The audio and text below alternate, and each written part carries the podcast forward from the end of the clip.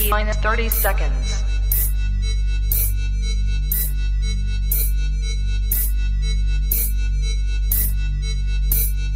T minus 20 seconds.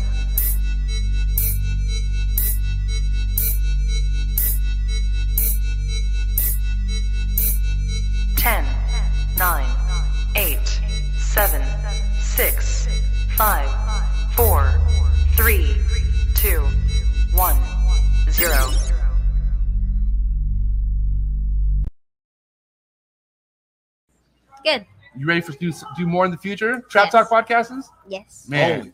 Only Trap Talk. Exclusive. Yes. Exclusive. Oh. So stop calling us. Rub the spot, get the club to pop. When I come up with the crop, gotta love it or not. I'm hot from the hop to the rub the spot, get the club to pop.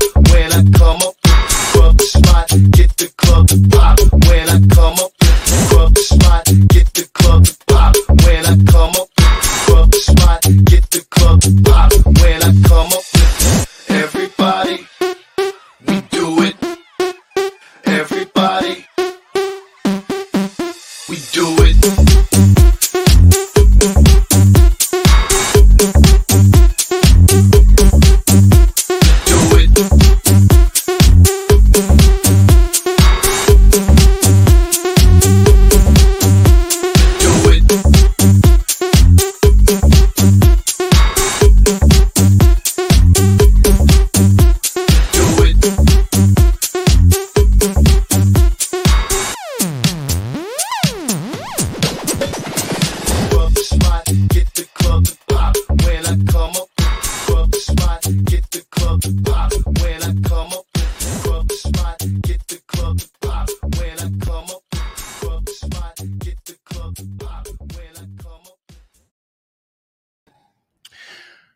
You are now tapped into the coolest reptile podcast in the world. I'm your boy MJ, and guess what? We are live and direct inside the Mutation Creation, I guess, egg cutting room. This is the egg cutting room. Yeah, egg cutting room. Update. Why are you talking so like you're like if you're shy right now? I'm not shy. I'm just talking. It's such a soft, peaceful voice from Billy. It just started, you know. I mean, we gotta get into it. Woo! I am so happy to be here, Billy. But before we move forward, I just want to let you guys know, if this is your first time tapping in, please do me a favor. Hit that subscribe button. Hit that like button. Drop a comment. Let me know what you like best out of this episode. And also, I want to say that this episode is only possible because it's brought to you by the one and only family, Straight Fire Reptiles out of Chicago. Thank you, LaVance. Thank you, Wesley, and the CEO, Deuce. I appreciate you guys so much for making this episode possible. But fucking Billy Rose right next to me in the flesh. Crazy, yeah. I can't believe this, dude. Okay, listen, you guys are going to understand. I always tend to go to my Bar Chek story when people ask me, well, what got you into this? And really, it was Bar Chek. Bar Chek was my first YouTuber. I think it was most people. You know what I mean? It's kind of like a given, right? Yeah. But then, you know, other than that, when I really wanted to tap into some ball python knowledge, dude, it was you, bro. Like you were doing things where I'm like, fuck, this guy's energy. Like I don't see any kind of like fakeness. I don't see a gimmick. I see this guy being who I would be if I was in this position, and it's inspired me. Not only me, man, you've inspired many other people. So thank you for having me, first and foremost. Oh, for sure. I mean, how do I say no? I mean, it's just like oh, I could, but you know, I'd be a dick. It was funny because when you first came in, I'm like, right. Man. We've talked over the years, 3 or 4 or 5, you know, years, maybe even longer. Probably longer because like 3 years, 2016. Yeah, 2-3 years have been friggin' COVID. I mean, time's flying. I had probably just taken my Instagram account from unprivate to like posting snakes, and Billy was one of those guys who responded to a DM. I must have asked fucking multiple questions to Billy, and this is before his Patreon page. Man, he's always been responsive. He always gives people the time of day. So try anyways. I've never forget stuff like that. Also, Billy, you've been a part of like my whole growth in this industry. You've always been there to talk to me on the phone. Yep. So first and foremost, just want to say thank you for your support, man. And it's really an honor to be in this fucking building, bro. Cool. Yeah. And it's funny because when you came in, it's like I felt like I already knew you. And it's like, man, and finally the first time we've ever met. And it's just like, you know, it's just bam, nice and smooth and easy. So, okay, how's it been so far? I mean, you've been in this facility for how long now since the big almost move? 2 years. So we're coming on 2 years.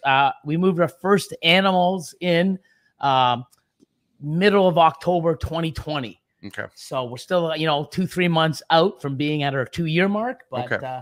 Awesome. Love it. And from what I understand, you're not done with evolving. You have a lot of projects in play. You know, you want to move around racks. So it looks like things are not slowing down here at all. No, not at all. I mean, it's, I like change, you know, because change means I'm doing something right, or I'm fixing something that's wrong. You know, change isn't necessarily a good thing, you know. But you have to adapt to it. You got to adapt to it. So sometimes I change things because I want to make something that isn't working better. Right. Or I'm growing and I need to expand and change things around, like the podcast room. Right. It was a great room with my Pokemon stuff. It inspired everything I do with, like, upgrading my equipment, bro. The way I saw you present your podcast, the Roadcaster, I was like, fuck, like that, amazing. That set the example, bro. I love it. Yeah, and it's like, you know, that space could be utilized better. And that's what we did. We changed it now. Now it's our hatchling room. Right. So now, you know, people are going to say, well, when's the podcast coming back? You know, I'm probably going to do it solo. I'm going to do it differently. Bro, it takes a lot of energy. And I mean, like, I don't have nearly the workload that you have. And you were you were scheduling pumping out podcasts, and you guys were not. Well, now we're doing, like I said, I've got 2 podcasts or lives. I got one tomorrow night, which usually goes 2-3 hours. And I got one on Sunday that goes 2 hours for my Patreon. Right. So I'm still pumping them out. I'm just doing it on a different platform, but I do want to come back and do my channel, my content on Mondays. But, you know, to have Austin here, because, you know, all the stuff that we're doing here, it's a lot. He's traveling. And to come back at, you know, 7 o'clock at night and spend 2 hours, I'm probably just going to do it from home, put it on. I don't know if I'm going to bring guests on, because that's what, you know, there's so many people doing this, even on Instagram lives. Yeah. There's so many people doing it. You know, I'm just going to turn the mic on, answer questions, you know, get people on the Monday, talk about shit, just give it to you raw like I do.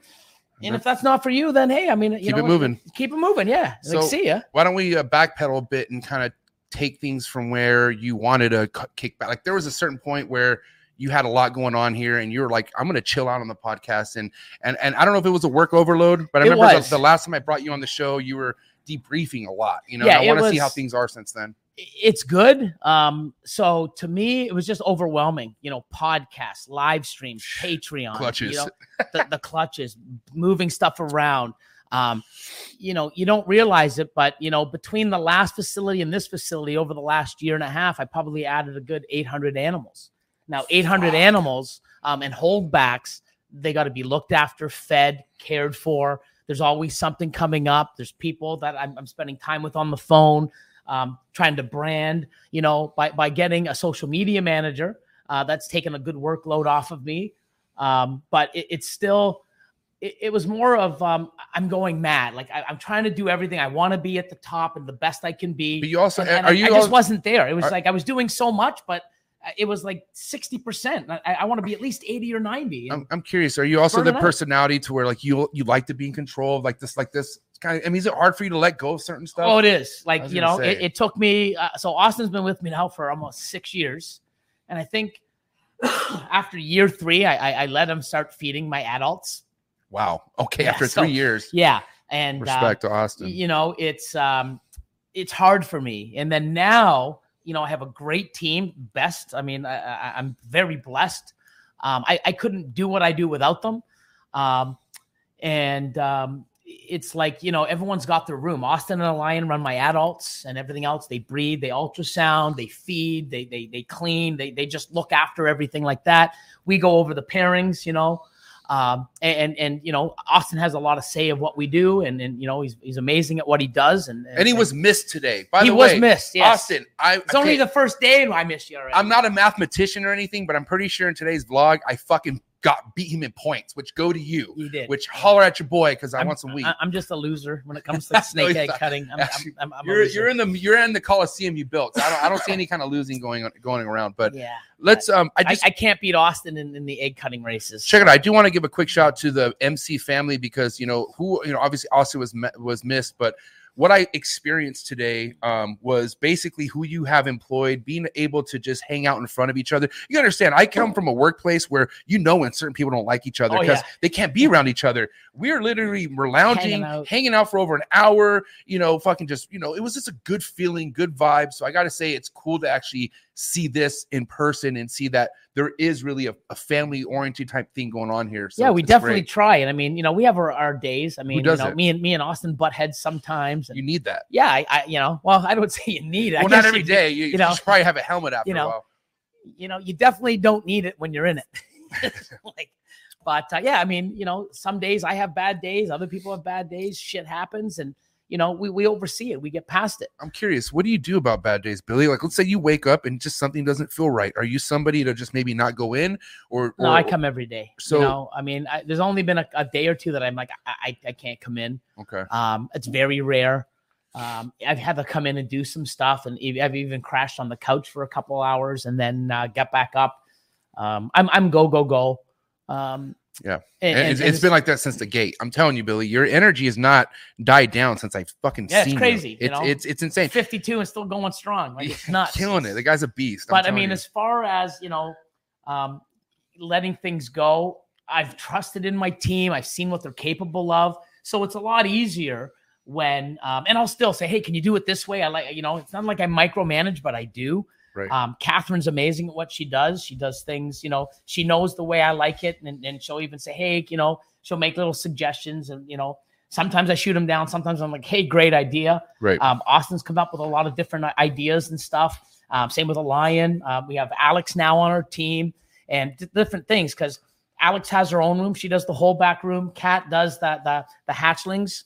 You know, it's like you said, everyone has their place. Like everyone Austin and Liner in the adult room. By the way, Alex, impressed as shit with Alex, her dedication to like the passion stuff. Like Jeffrey, fuck, what a guy. Jeffrey, our parrot. Yeah. Jeffrey the parrot. The lizards. I mean, one thing I respected her right off the bat is the markings. I mean, we have similar markings, and that's from all her claws that she works with. The claws, the tegus, and even Jeffrey. Dude, I've been bit by him once. He got who's the other worker? Renee. Shout out to Renee. So shout out to Renee. Right. He's here. He's not a worker. He's here to come give us a hand, especially when Austin and the Lion were supposed to be gone. The Lion's still here. Got it. Couldn't get his passport, but hopefully he gets it soon and goes out to meet. I'm glad I got to meet the Lion, though. Correct. Fuck. Guy could cook a mean steak. Let's just say that. That was bomb. Listen, I know you've talked about your steak game next door, but it is the real deal, bro. Awesome. That was so bomb. Yeah, it's, you know, fresh steak right there on the grill. You know, you can't complain. It's amazing. But anyway, so, okay, I mean, going back to as far as how you kind of pick things back up, I know you went from dying things down as far as like cutting back on the podcast. But at what point did you kind of like feel like, you know, like you needed to prioritize things elsewhere? I mean, because I mean, it's still, you know, I was on the phone with someone just before when you guys just got here. There's so many things that I need to do. People are like, hey, man, you got an availability list. Right. Not yet. Right. You know, there's so many things that do and plus, you know, that we need to do. And we're always behind answering emails, getting back. It's just we're trying to fix things and make it smoother, more efficient and 100%. Effective. It's a learning process. You know, sometimes you get things and it comes really natural and it works for you. And then other things, it's like, why doesn't this work? Or why am I so behind on this? Right. And, you know, with Catherine now, she does a lot of the stuff online. So everything will be entered on Husbandry Pro, you know, and, you know, but it's up to me and Austin to look, ID the snakes, sex them. And then, hey, Billy, you know, because she can't say, hey, Billy, you're keeping this or well, she could, you know, but I like to, you know, go and say, hey, I'm going to keep this back for the future. I'm not keeping this. If I'm not keeping it, it's for sale. What price is it, Billy? Right. You know, I've actually taught her to look at and how we price, and she's done really well with it. I mean, I think you're molding her, man, because she's very like knowledgeable as far as where's what, like in how to do things, how to do things. 100%. I mean, she schooled me for herself. She schooled me big time on Husbandry Pro today. So again, shout out to Catherine. I've had her on the show before. Yep. Amazing podcast. Check it out. But yeah, I mean, I feel like whatever it is, and here's the thing, man, like, you know, everyone has certain maybe like flaws on how they should teach things, but it also is a way where to inspire certain people. And I feel like your excitement for how you maybe want to teach certain things is actually a good tool. And because I can tell you, your employees understand how you are. They know how you are. Well, they know how, because they've seen it. Exactly. I'm raw. Like, you know, when I have a bad day and I flip out, I'll throw something off the wall. Right. And, you know, God bless. You know, and that's just how I am. They're used to it. You know, the very first week I think Catherine worked for us at the old facility. Right. I had a stupid, crappy scale, and it wouldn't work, or it would work, or it would shut off. And I just got so frustrated. I picked it up, and Catherine, you know, small girl, here's me, pick this thing up, smash it into 40 pieces. The look on her face, what Austin said, I scared the shit out of her. Right. You know, here's a grown adult grabbing something. It's hard to scare an Italian girl. You know, Italian girls don't get scared easily. So if you were to scare Catherine, bro, Jesus. And here I am. It's like, this guy's a nut bar. Yeah. Well, that's what you get. I am. You know, I mean. He's an O. Henry. Yeah. O. Henry. So Mr. Big. We don't have O. Henry. We don't have O. Henrys in United States. Oh, no. You got to have the peanut butter one. Dude, the second time I heard about the peanut butter one. Dude, it's a peanut butter O. Henry. It's the bomb. Dude, all right, is there a certain store that has it? You can go to the dollar store, most variety stores. Ouch. Yeah. Okay. It's awesome. I want to try that. Definitely. Amazing. But yeah, I mean, Catherine, I mean, you know, they know me. They know how I am. There's some days where I'm just not tolerable. And some people say, hey, man, you know what? I'm leaving early. Yeah, go ahead. Blah, blah, blah. Next day, everything's fine. Everything's forgotten, you know? And it's just same thing too. Some people come in too and have bad days. We know it. And it's like, you know, we just let them be. Right. No one's perfect. None of us, you know, are. We respect each other. At least I hope we all do. I mean, I'm pretty sure we do. So for the people out there wondering how you operate as far as hours and operations go, like what is the Monday through Sunday routine? Do you have certain days where nobody's here? Like how's this being operated on a day-to-day basis? Oh, Monday to Friday. So Austin and the line usually get in around 6:30, you know, 6:30, 7 the latest. And then, you know, I get in around 8, 7:30, 8-ish. Alex is around the same time, 8-ish. Catherine comes in around 9, depending, 9:30. And then the guys usually leave after lunch. We're here till 3, 4 o'clock. Sometimes we're later. Saturdays, Austin shows up for maybe 2 or 3 hours, usually 11 o'clock to 1 or 2. Okay. I'm here, you know, early until 2, 3 o'clock, depending on who shows up. Okay. Alion and Catherine. And even Alex, they don't come in on the weekends. Sunday, it's usually just me. But because Austin's collection's here, he'll come in on Sunday to work on his own collection. How long has that been for now? How long has Austin's collection been here for? 6 months, maybe 5 months. And how did that really work out? I mean, you know Austin's collection that well to be like, hey, come on in, bring everything, or are you just trusting him with it? Like, what's going on with that? I'm curious. Well, I mean, you know. You know, he's young. He was living at home. His parents were going to sell the house. He wanted to move out. Not many places, especially in the GTA, that you can move out, get a lot of space. Especially right now. It's crazy. It's bad, yeah. Yeah. You know, for a one-bedroom condo, the average price in the GTA, it's $2,500. $2,800 to $3,100 for a two-bedroom. And I'm talking 500-600 square feet. It's tiny. Never mind having that just for a snake room and being in a building. So he's like, I don't know what I'm going to do. I'm like, dude, if you're in a jam, bring it here. He's like, really? And I'm like, why wouldn't I? You know what I mean? Like, I got the space. We'll make it work. And we have. It's been, you know, an adjustment trying to get everything into the racks. And I was going to say, I mean, you've had bad experiences when letting people. I have, yeah, working with. But this is way different dynamic. 100%. Because this guy's been loyal to you, been working for you for, you know. Yeah, and I mean, 6 years. I know he's doing well. He's doing well with his pairings. You know, we you know, even though we bump heads once in a while, I mean, he's amazing at what he does. Right. He knows what he's doing. He's a great asset to MC, and you know, I hope I've mentored him well, and you know, he's taught me a lot of things as well. Which is great because, you know, you don't want to be the guy that knows everything because you'd be bored as well. I would be bored. Like if I knew everything and everything was perfect, you know, I like when people give me feedback or say, hey, you know what, try this. And it's like, oh my God. Right. But bringing his collection in, you know, we do a lot of breeding loans, you know, between me, Austin and Alion, like Austin and Alion, I think did like 15 breeding loans. Like wow. We should just all of us move it in and just go nuts. But, have a huge mansion, know? Just live together. But it could be like one of those influencer mansions, but it's the Mutation Creation mansion, and fucking, you know, you guys are. Yeah, all I think there'd be a lot of too many holes in the walls. So you know, some days like stuff. You know, we can bear with each other for 6 to 8, you know, 8 hours a day, but all the time, I don't know. Right. You know, so okay, you'd have to all sleep with one eye open. Or at least I would. Like you know. I'm curious because I'm not curious, but one thing I want to shout out is loyalty of your employees, because as you know, Billy, being somebody who speaks so freely as yourself, I mean, you do wear your heart on your sleeve. I know, you know, but it's sometimes it could be hard when for somebody to see your true intentions when you're trying to speak how you feel. And all I got to say is I just feel like I've always felt so much loyalty from Austin, you know, and that being said, like, you know, for instance, anytime I've had him on your show, I just feel like some true loyalty coming from your team, and that's really hard to find, bro. Like that's a shoe-in nowadays. Well, I mean, you know what I mean? Like, I mean, you know, like I said, good days and bad days, more good days, obviously. Right. You know, I want the best for them. I try to, you know, like anybody who asks me for advice, I give it to them real. Like, right. You know what? Whether I like something or not, I have people on my Patreon that have so much money invested into jeans that I don't like. Right. But guess what? It's not my collection. I keep in my collection what I like. Right. You keep in your collection what you like. Who the fuck am I to tell you not to like something? That's so stupid. Right. You know, I want people to do well, and I'm going to work on those, you know, the genetics and tell them what I would do, what's going to help them, whether I like it or not. It's not about what I like and about what you like. And, oh, I can't talk to you because you like, you know, Monarch. I like Ultramel. I can't talk to you. You don't know what you're doing. You have a shitty gene. You're dumb. No. People have different preferences, different likes, 100%. Different wants, different needs, different budgets, different lifestyles. If you can't enjoy another person who's in the same industry with the same love, whether they're big breeder, small breeder, if they have money or they don't, you know, they like your genes or don't. It's just, it's silly how there's so much division in the world, never mind in our hobby, because of stupid shit. It's nuts. And it's little stupid things that, like, really? I mean, why don't you talk to that guy? Oh, because he's friends with this other guy. Really? Has that other guy? No, I've never met him. So you're not going to even talk to another guy or support another guy because this other guy doesn't like him? That's stupid.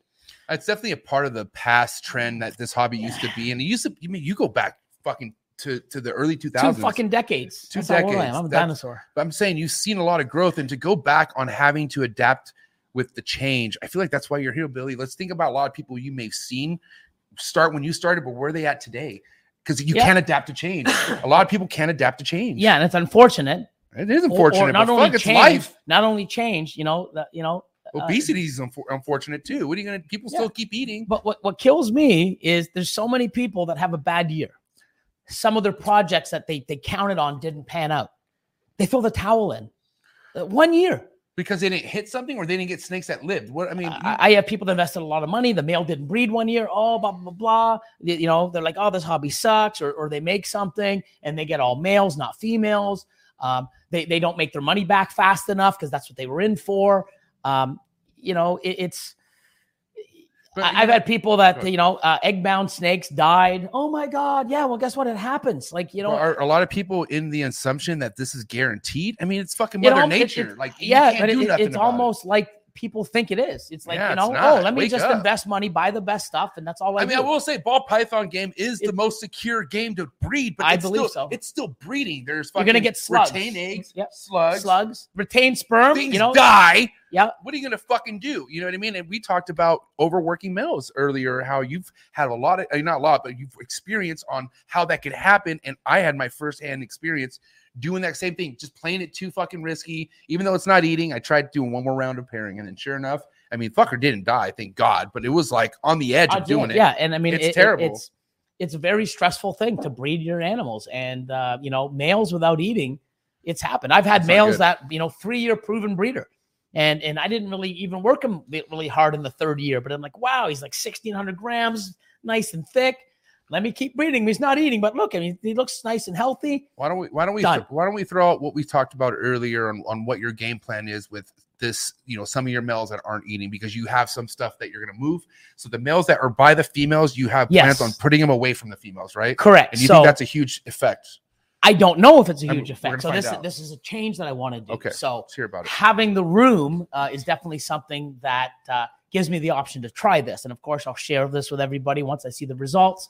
Cool. But most people have a breeding room, and all the animals, hatchlings, most people, even I did years ago, hatchlings, adults, subadults, males, everything in one big enclosed room. That's me. A garage, beer. Most people do. Well, now I have it separated where now I have my hatchling room, I have my whole back room, and I have my adults. Now my adults, I have 477 breeder females. Wow. Okay. And then I have my males in the same room. Well, what I've noticed lately is, you know, most of the animals, and it seems like every year it gets worse and worse, that my males would eat. They'd breed a few females and stop eating for months. What am I doing? Because of the past experience, like, you know, you have now, like, I'm not going to push them anymore because I know it's like flipping a coin. I might get away with it or I might not. I'm not playing flip the coin anymore. Right. If it's not eating, it's not breeding, plain and simple. That's why I've got backup males. And that's why I have so many males now, because not only because they go off of food, or they don't breed certain females. Have you ever had that? You put a male in and he just doesn't. They don't want nothing to do with it. Yeah, but you put him with another one, he'll lock within 5 minutes. Oh, it's, you know? It's humans. Humans do it too. 100%. And it's not like each other. I'm having more females. I mean, more males now, and backups, plan A's and plan B's, and you know, even plan C's in some cases. But what happens is they're in the same room with my females, and I'm sitting there going, "Well, now that I have a room, I'm going to build another room." Right. Have just my males in that room, different ventilation system. So now the pheromones and all the breeding and all the noises or whatever else goes on in that room that, you know, we still don't know about. The males are in their own. Maybe that might, you know, stimulate them to eat more because, you know, I don't know. But if I have the room, now I have all my males in one room, all my females, and then taking those four freedom breeder racks out now gives me 4 more freedom breeder racks for 4 females. So it's all, I mean, it's in a couple of years, I'm going to sit there and say, hey, you know what? Wow. By doing this, I observed that the animals didn't go, my males didn't go off the food as much, you know, maybe because they're the same. Also, I like to keep my males a little, you know, on my thermostat, a little cooler by a couple degrees. Right. So now if I can have them in a room that's a little lower now, instead of being in a room that the ambient's higher for my females, maybe I can, you know, I don't know. It's just, why not try it? Right. I mean, there's a, I don't feel like you're shy to try anything that you feel like would help you out. If I can, yeah. I appreciate the shit out of it. And I observe it, right? Like if my animals don't do well and I see something, then I'll change it back. I mean, that's the thing. Like a lot of things, like the Da Vinci Boa, I'll give them a shout out too. Okay, we're gonna holster that one. I tried that, and you know what? A month or two later, I'm like, holy shit, this stuff works. And I tried it, and 4 or 5 months later, after I had a big database of animals eating and thriving for from now on, I'm like, wow, I mentioned it. And many people have tried it and they got great results. It won't work on every animal because I still have some that you know, it's just, they don't eat. Right. Right. Now, if we could kind of tap into, man, I don't know where I was going to go before you went on the fucking Boa rant, Boa Da Vinci rant. Fucking Billy. God damn it. Yeah. Okay, listen, I know one thing. There's supposedly only 60 likes and there's 150 people watching. What do you have to say to that right now, Billy, if you're not liking this? And don't go soft. This is my channel. This is not your channel, so I want you to go in on these motherfuckers. Well, I don't know. There's a lot I can say. Like, I don't know. I mean, you know. Is that you? Are you that person? Yeah. Are you that person? Are you that person?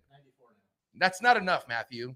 And I don't need you. It's 60. Shut up over there. Yeah, God, where are you getting your numbers? Actually, I'm just kidding. It's actually a lot more. I'm just but it was at 60 for a minute. It might have been. Yeah, it was also at 0. That's that clickbait. Then it grows. That's clickbait. There you go.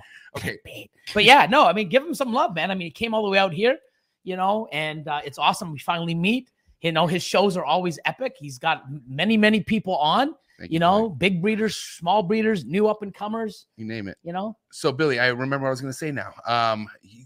One thing that I've come to realize that not only Kabelka does, but you do too, is you have some sort of, not partnership, but some sort of, you have a lot going on, bro. Yes. So there has to be situations just like Justin where he has to do something with, I don't want to call it overflow, but just a certain tier that just isn't up to where he has all his most current stuff. So what are you doing right now as far as maybe helping certain people in your Patreon page or anything like that? So, let's talk about that. So what I've done, and it was awesome because, I mean, when I saw Justin come out and say, hey, I'm like, oh, my God, that's pretty cool.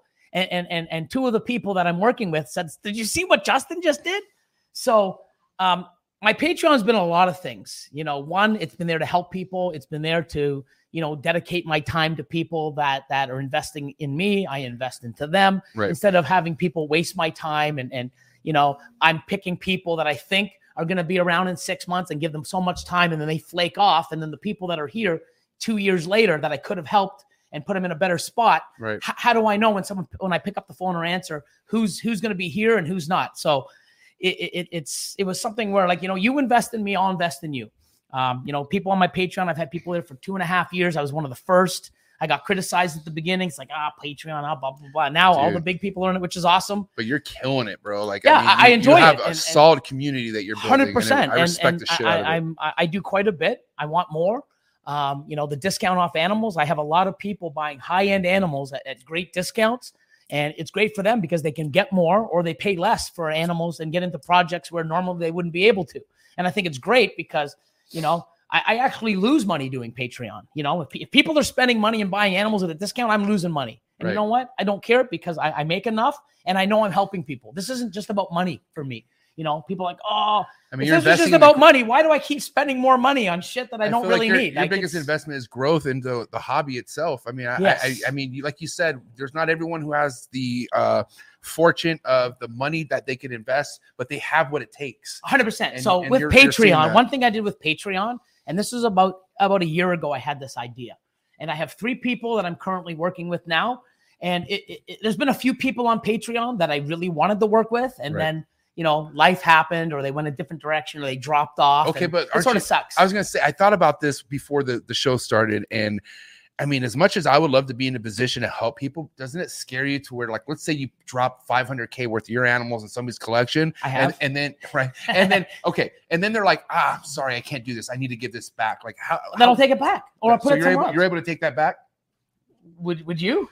I mean, that's all, I mean, I don't know. Of course, of course I could. I would, because one, they're mine, but two, with Patreon, I built a nice, you know, community. People can talk about stuff. Right. Every 2 weeks, I do a live where I answer questions on the live stream, and we just go through. And there's a lot of other stuff that's on there. And I hope the information's great. I got a lot of one-on-ones. But during the time I've been doing Patreon, I see people go through the struggles that I've done. And you see people on a daily basis lose clutches, have, you know, tangled umbilical cords, slug out, females die. It's how you react to the stuff that's going to happen. If you do and breed animals, this shit's going to happen. No one is oblivious to it, or everyone is going to have problems. They're going to have great years, bad years. They're going to have good days, bad days. It's just that's just how it is. Right. So when I'm seeing these people, I see people really take it and like, wow. And I see how they bounce back and, hey, Billy, you know, and I try to encourage them and, you know, I try to give them a push and they do it. Some people just give up. It's like, I'm selling my collection. I can't do this. I get it. It's not for everybody. You know, success isn't for everybody. Business isn't for everybody. I mean, how many times has life hit you where you could have pulled the plug and stopped? 100%. And you know, it's how you bounce back or how you deal with it and move forward. Or how bad you want it. How bad you want it. Yeah. You know, if you want something bad enough, nothing will stop you. You can get kicked every single day and you'll still keep pushing forward. 100%. Now, hopefully, with all the information out there from my channels and then the information I give out and, you know, people you interview and yourself and other people's Patreons, the videos on YouTube, the help that the people want to give in the community on live streams and Instagram lives or wherever, or just friends, you know, it's amazing that you don't have to make half the mistakes that we did or other people did in the past because we're telling you don't do this because that's how it's going to end up. And some people like to learn the hard way. I've done that in the past where it's like, nah, that doesn't seem right. And I do it. And I'm like, fuck, yeah, I was right. I'm an idiot. Right. But with Patreon, I've seen people, what they were willing to do, how they cope with stuff, what they wanted to do. And a lot of these people had everything that you would want except for the dollars. Right. They had the passion, the drive, the love, the time, the want, the need, the success, the drive.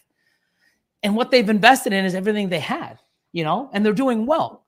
But you can only have so much, you know? I mean, I'd like to get another $2 million and buy more snakes. I have to make that $2 million. I just can't go get it and pluck it off a tree and put it down.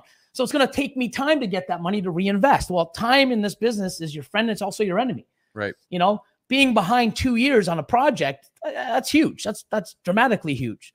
So I've gone and say, hey, I've got all these animals. Let's work something out. And there's a couple of people that I've bought half their company and it's been silent.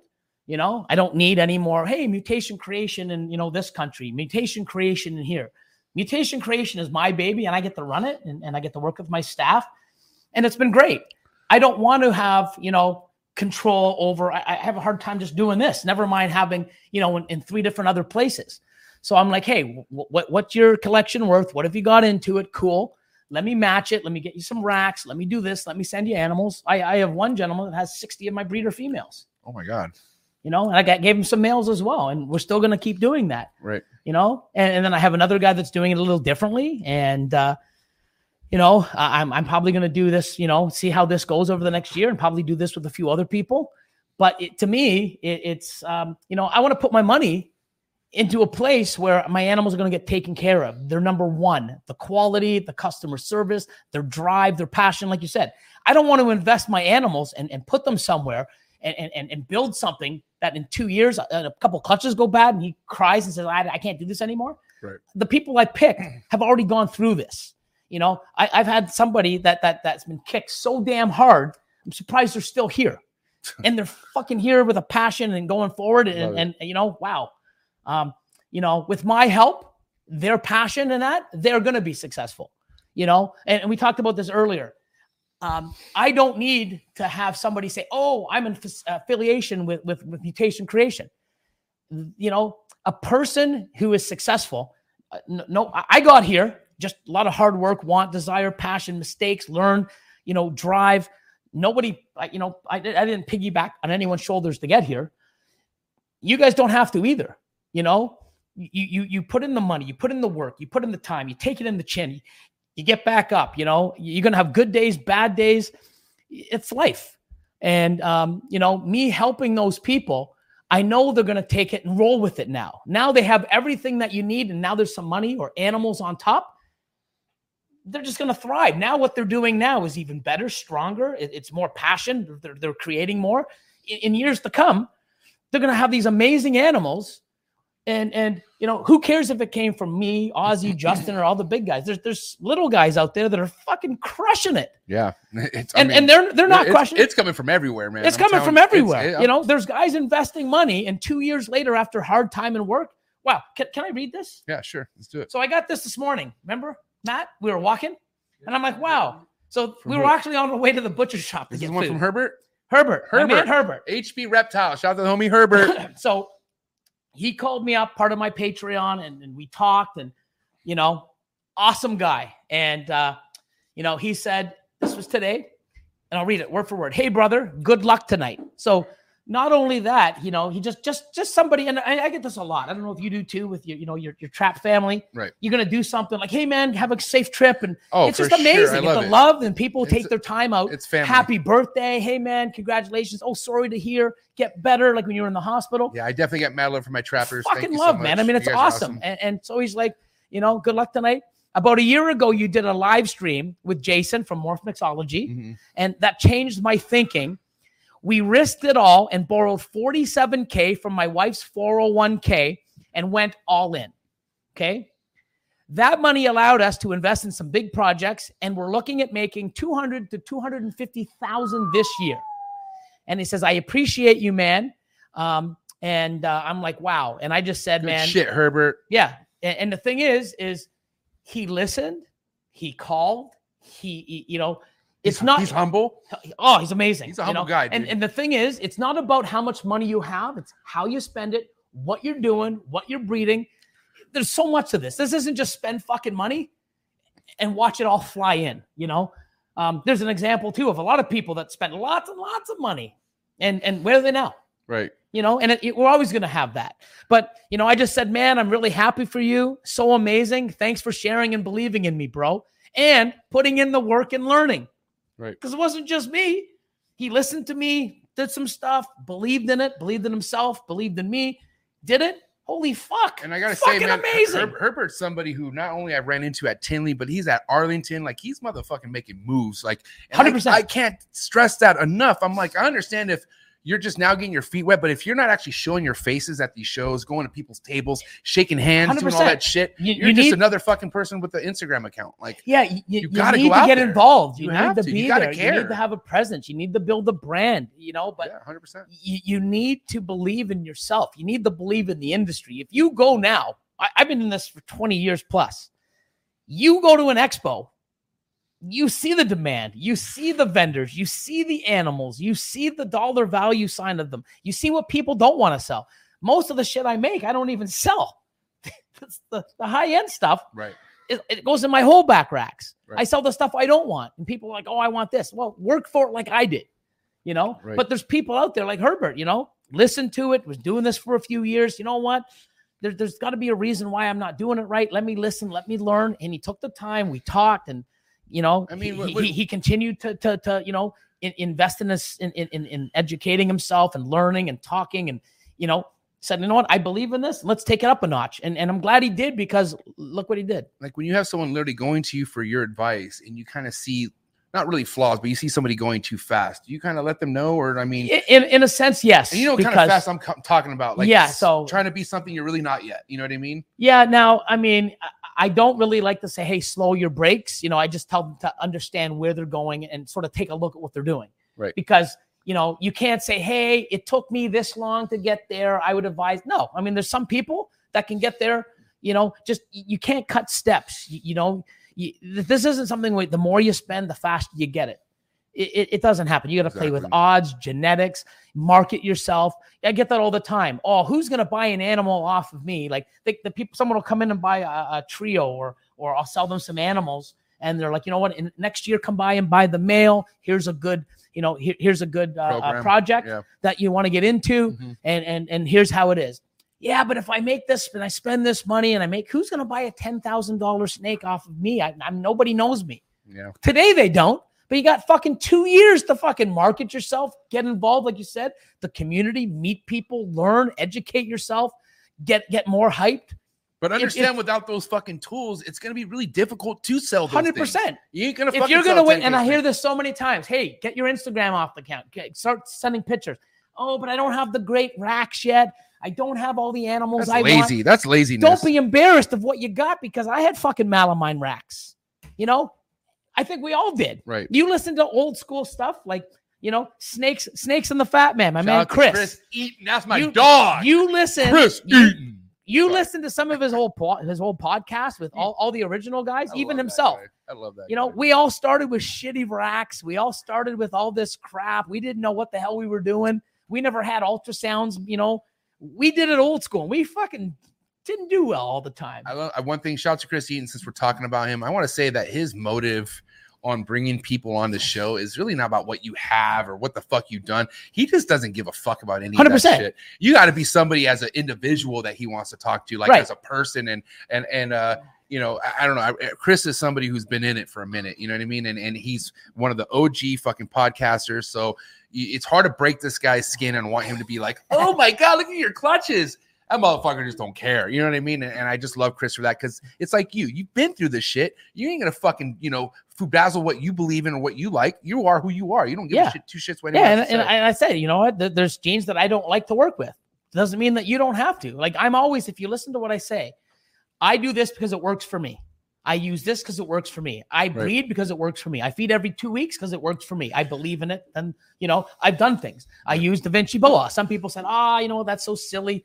I was one of them. I'm not going to lie. I mean, listen. Then don't do it. I'm not forcing you. Exactly. I don't get a kickback. I just trying to share shit. Sorry, man. No. I just try to share shit that works, that I see as a benefit to these animals. And either do it or don't. Yeah, or try it. And if it doesn't work, then go back to the way you did. I mean, I have Patreon members, actually, that are Patreon members from yours, so shout out to that. But I'm just saying that really only do because you suggest it and it works for them. And that's the case, then fucking bravo. That's all he wants to do is have shit work for you. I just put it out there, what I see, what I notice, and what you do with the information is yours. I'm not holding a gun to your head and say, hey, you guys better feed every 2 weeks because it's better for the snakes. Oh, yeah. If you want to feed weekly, go ahead. I used to do it for 17 years. But what I've noticed, the way my animals are, many different things, I see more positives. How long ago did you switch to every 2 weeks? 2 years here, about three and a half years ago. Wow. Maybe almost coming on to 4. And you've seen what since then? I feed every 2 weeks. My animals are more responsive for food. I have a whole back room of animals, and the majority of them, I would say 85% of them are females. No 1,000 gram, 900 gram wall. They go from hatchling every 2 weeks up to 1,000, 1,100 grams, whatever. We put them into the adult room. No wall. They shit less. They get clean less because they're not, you know, doing this. They shed less. What was some of the information you find out from, I think it was a vet or a doctor, something about how... Oh, Dr. Warren Booth. Hello, the homie Warren Booth. Mr. Dr. Warren Booth, man. Like, we've had him on our Patreon a few times. And what do you talk about the ball python digestive? We talk about all types of stuff. There's stuff that, he said, and I'm like, what? I learned so much all the time, which is great, because it's great to learn new things. the digestion cycle for a ball python is 10 to 14 days. Right. Okay. So if you're feeding it weekly, okay, so 4 times a month, if it's only ingesting in 7 days, half of the rodent, half and half is 1, half and half is 2. So you're feeding it twice as much as myself, spending twice as much money, energy for the snake, stressing the animal it, yeah. Because actually feeding an animal is actually stressful. It is. It's a whole fucking ordeal. So if it's only digesting half of the rodent every week, you're feeding it as much food as I am, because my animals actually, I think, retain more of the food than just, you know, oh my God, here's another food. Let's shit what I have in me out before I digest it. My animals, I believe, are growing better than I feed weekly. Right. Also, the food response. They're not sitting there. It's like, oh shit, another rat. Like, I'm still full. Okay, right. Let me just take it. Less waste, less time. Another thing too, what I heard, when the ball python eats, within a few hours, the heart enlarges to twice its size. Ooh. During the digestion period. Right. The plasma in the blood thickens to slow down the blood so that the animal can concentrate on digestion. Which builds the heart up. Right. And also, I guess I'm pretty sure he said the intestines. I got to go back and watch my own bloody Patreon video when I had him on as a guest twice. The body changes for the digestion of the rodent. So wow. if it's always in constant digestion mode, for its entire life, the heart's enlarged its entire life, the blood's slow. It's not healthy, okay? In real life, they're opportunistic eaters. Right. So these animals eat, yeah. and you know they're used to eating 15 times, 20 times a year, but we want to feed them 52 times. I feed them 26 or less, and you know what? And here's a good thing. I showed you this too. Oh, I told you this earlier. Oh well, you know what? If you don't pack on the food, you know, they're not going to have big clutches. I'm getting 12, 11 clutches.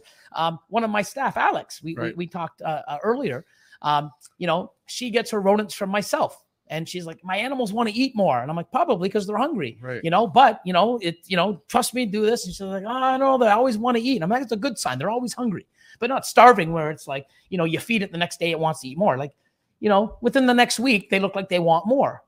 And I'm like, you know, just trust me, you know, and you know, it's the only source she has at the moment for live. Right. So she has to get them every 2 weeks because I get them every 2 weeks, you know. Right. I mean, I not bringing a special order just for her because I couldn't even get it. So what happens, her clutches, 9, 11, 12, 8, 9, 11. So they improved. Well, not only improved because she didn't breed the year before. Right. Okay. Or some of them did. Right. But people think that they need to have all this weight in order to get big clutches. I have 4,000 or 5,000 gram animals that give me 12 eggs, 11 eggs, 10 eggs, and I feed them. And my mediums are like most people's large smalls. Right. Some people's mediums are like, holy shit, that's big. I feed less. And then you also asked me earlier, it's like, what happens if an animal doesn't eat? Then I'll take it and I'll double feed one of the bigger ones. Okay. So which is just a one-off situation.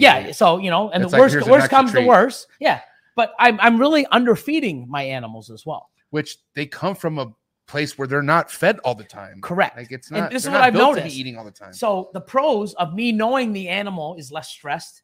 It's better for them. It's more natural for them. Right. It costs me half the price of what I would spend. Right. Okay.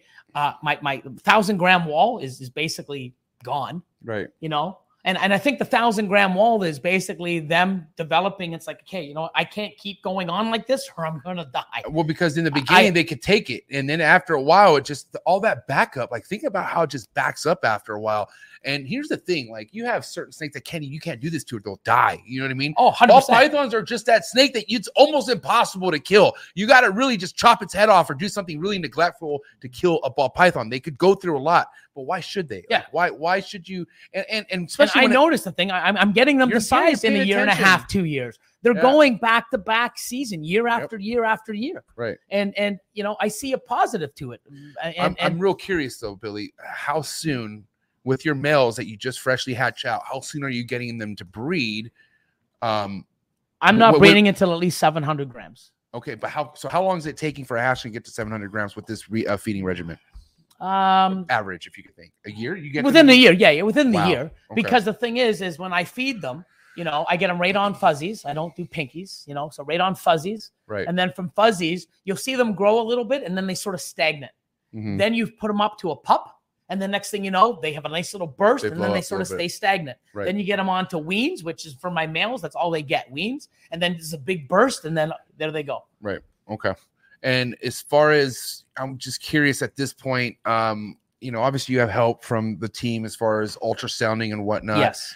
But how is your male to female ratio game plan really to this day? I mean, do you still play the you know, 1 male to 6 females if you need to? Is that still happening to this day? So right now we have 1 male to 17. One male to what? 17. 1 male to 17 females? Yeah, we have another one. We got a lot, 10 to 12. And these are like 2 locks at the most, right? Or is that? Oh, 3. We only do 3 locks at the most. 3 locks and it's sealed. Yeah. And that's through a course of what, 3 months or? Yeah, I do every once a month. Once a month, okay. You know, so we don't put a male in until the ultrasound says that the female's already building on her own. At what number? Like 12 mil, 11, 12 mil. Okay. Then we pair it 4 weeks later, pair it again 4 weeks later. But we also have noticed on Husbandry Pro, because now we scan the animal and there's a thing called, follicular development. You click it. Wow. We weigh it. And then now we have a graph on, so we know. So like what parts of the year it's growing, what parts of the year. Well, yeah, especially when it's building. After it's building. So what happens is when you go into the breeding plan on Husbandry Pro, it's just the male and the females that you're pairing. And it'll also give you the updated right there in front of you, the follicular development. So what happens is what I've also noticed is some females, follicles will grow faster than some. So what happens is, say I have a male going to 4 females, one of the 4 weeks of the month. And I did this one. And I noticed this one's follicles are bigger than this one's. I'll go to this one and then back to this one. Because they don't always grow perfectly. Some will grow really fast. Some will sort of stay, you know. It's not scheduled. Yeah. No. It's all how Mother Nature wants it to be. So by looking at this and having this information right in front of you on a screen, it's like, oh, it's supposed to go here, but oh, shit, her follicles have jumped, you know, more than this other one. Let me pair this one in week 3 instead of week 4, and I'll pair the one in week 3 to week 4. Right. And you switch it up. It gets right there in front of you. And, you know, we had amazing success. I'm at 118 clutches right now. I got about another 40, 50 grab, and we're pairing over 100. So, yeah, and we're only 6 months in. Like, you know, I'm going to crush 300 this year. That's epic. What's your biggest year? 237. So you're going to surpass the shit out of that. Oh, yeah. What? Oh, 100%. Okay. Yeah. Which leads me to my next topic. I mean, and that's just here. And I feel like at this point, especially if you really are working with this partnership program with your Patreon page, the growth is looking to be like what in the next 5 years, you think, if you could really predict it? Well, it depends. So the people that I'm working with in you know, both the US and I even have one here in Canada. Right. I don't want to dictate that, you know, I want to, you know, I mean, I don't want to run their company. I didn't buy half of it to take it over. I bought it because I believe in them, and I know that what I can do with them and together, you know, I can't keep growing. Like you've seen it here. Like I'm 9.5 feet high to the ceilings. I just open up another room. Like I don't want to grow. I don't want to get more staff. I like my team. I like how it is. Yeah. I don't want to be more stressed out. So why do I want to give away some of these animals and hold back 300-400? I hold back 300-400 animals a year. Where are they going? I got 800 females that have to go somewhere. I only have room for 477 breeder females.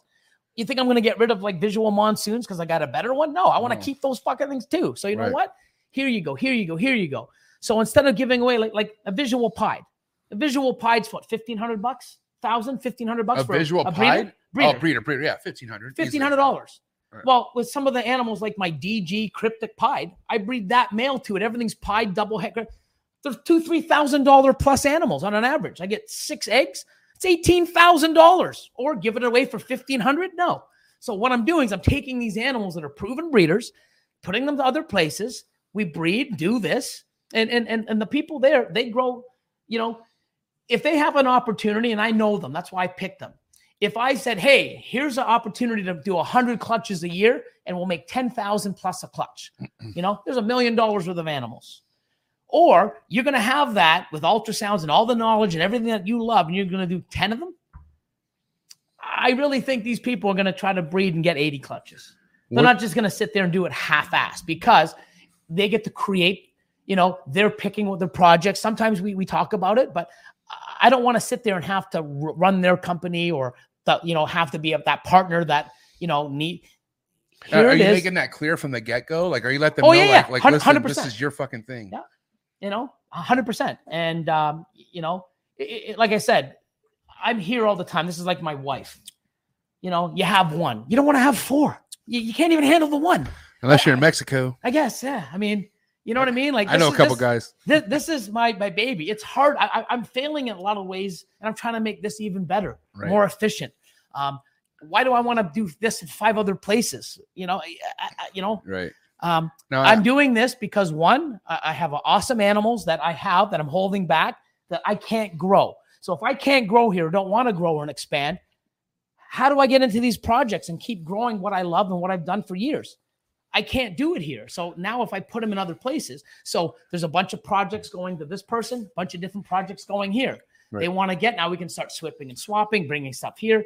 I mean, it's still new. You know, we've been doing this for, you know, 6-7 months now. And there's another person that just, you know, their racks just got in and, you know, animals were going down. And I have a person that has, like, you know, 45, they got another 15, so 60 breeder females. And you know, what should we do? You know, hey, I ultrasounded. I got a phone call the other day. Hey, I ultrasounded some are like at, you know, 11, 12, 13. Do what you want to do, man. What about this, Billy? I mean, you obviously have belief in a lot of the things that you're willing to invest with people, but let's say you have great success with this and you got these motherfuckers making cake. What would be your advice to these people with this money? Do you feel like they should just keep it in the ball python game? Or, I mean, do you really depends feel like what they want to do? Like me, well, I mean, like, I invest back. I invest a lot back into this. Let's time this out. There are people out there that are just happy doing the ball pythons, but they're also scared because they feel like that's not a possibility. In your eyes, if you have somebody that's making the money that they're making and they only want to do that, is that okay? If that's what they want, yeah. I mean, well, I'm asking you, is that smart, do you feel like? Or well, the way the market is, I've heard the market's going to crash for the last 20 years. I've been in this. I heard this in 2017. Oh, you don't get into ball pythons. It's all my green tree python breeders who are asking me for availability. Yeah, you motherfuckers. You told me that shit was saturated in 2017. I'm not going to go nowhere. Look at how many people. I'm in Canada, look bitch. How many awesome people from the boa community now are getting in. Nixon Reptiles. Hold on, time out. You know, Christian, come here. I want to say hi to my homie Christian. Yes. Morphin Endorphins, since we're talking about boas, this guy right here. Boas and ball pythons. I mean, here he is, Christian. I've had Christian on the show before. Definitely a great episode. And I'm going to spill the beans. He's a special guest coming Saturday on podcast. So looking forward to it. I can't wait, man. Thank you for everything. I appreciate it. Give him a follow right now. Morphin Endorphins. Morphin Endorphins. One of Canada's finest. Thank you. But yeah, I mean, you know, Nixon Reptiles, you know, he was a part of my Patreon, messaged me, you know, doing awesome stuff. Loves Ultramel too. Fucking double thumbs up, baby. But yeah, Nixon Reptiles, man. You know. So you have no monarch stuff? What's that? You have no monarch stuff? I don't know. You know. Why is that? People here again, because I prefer the palette. Just like I don't have any highway stuff because I like the palette of the freeway. That's true. Is there anything wrong with the highway? There's some highway shits that I'm looking at. Like there's a highway Ultramel out there. I'm like, damn. Can I say something though? I very small player in the game, but once I had highway, instantly started regretting when I started seeing his freeway combos. Nothing against highway. I like highway. Right? It's what I like freeway. There's some highway combos that my freeway is stuff. Dark and dirty. I like the freeway shit. I can't compare to the color palette. But please go to my last post on my Instagram. Look at that super asphalt banana enchi that you that we posted. Yeah. Oh my god. It's crazy. Yeah. Some of them. I've got about 15 different super asphalt combos that you're gonna start seeing and posting up. And you want to talk about Petrogenetics? Like, there's another guys that got into this many years ago. They're the ones that have that. You know who Petrogenetics is? I don't. I have. They're the ones that if you see, they have a facility, and they have those honeycomb lights in the ceiling, and it looks badass. I haven't seen it. But anyways, that's it. Yeah, Petrogenetics, man. They came up about 4 years ago. I'd say 2018. Maybe 2019, they came up and they were just into boas. And they said, I want to get into the ball pythons. What do you think? They came up to the CRBE, hung out. Awesome guys, the brothers. And, you know, they went out and they bought a bunch of ball pythons. And now they're fucking crushing it 3-4 years in.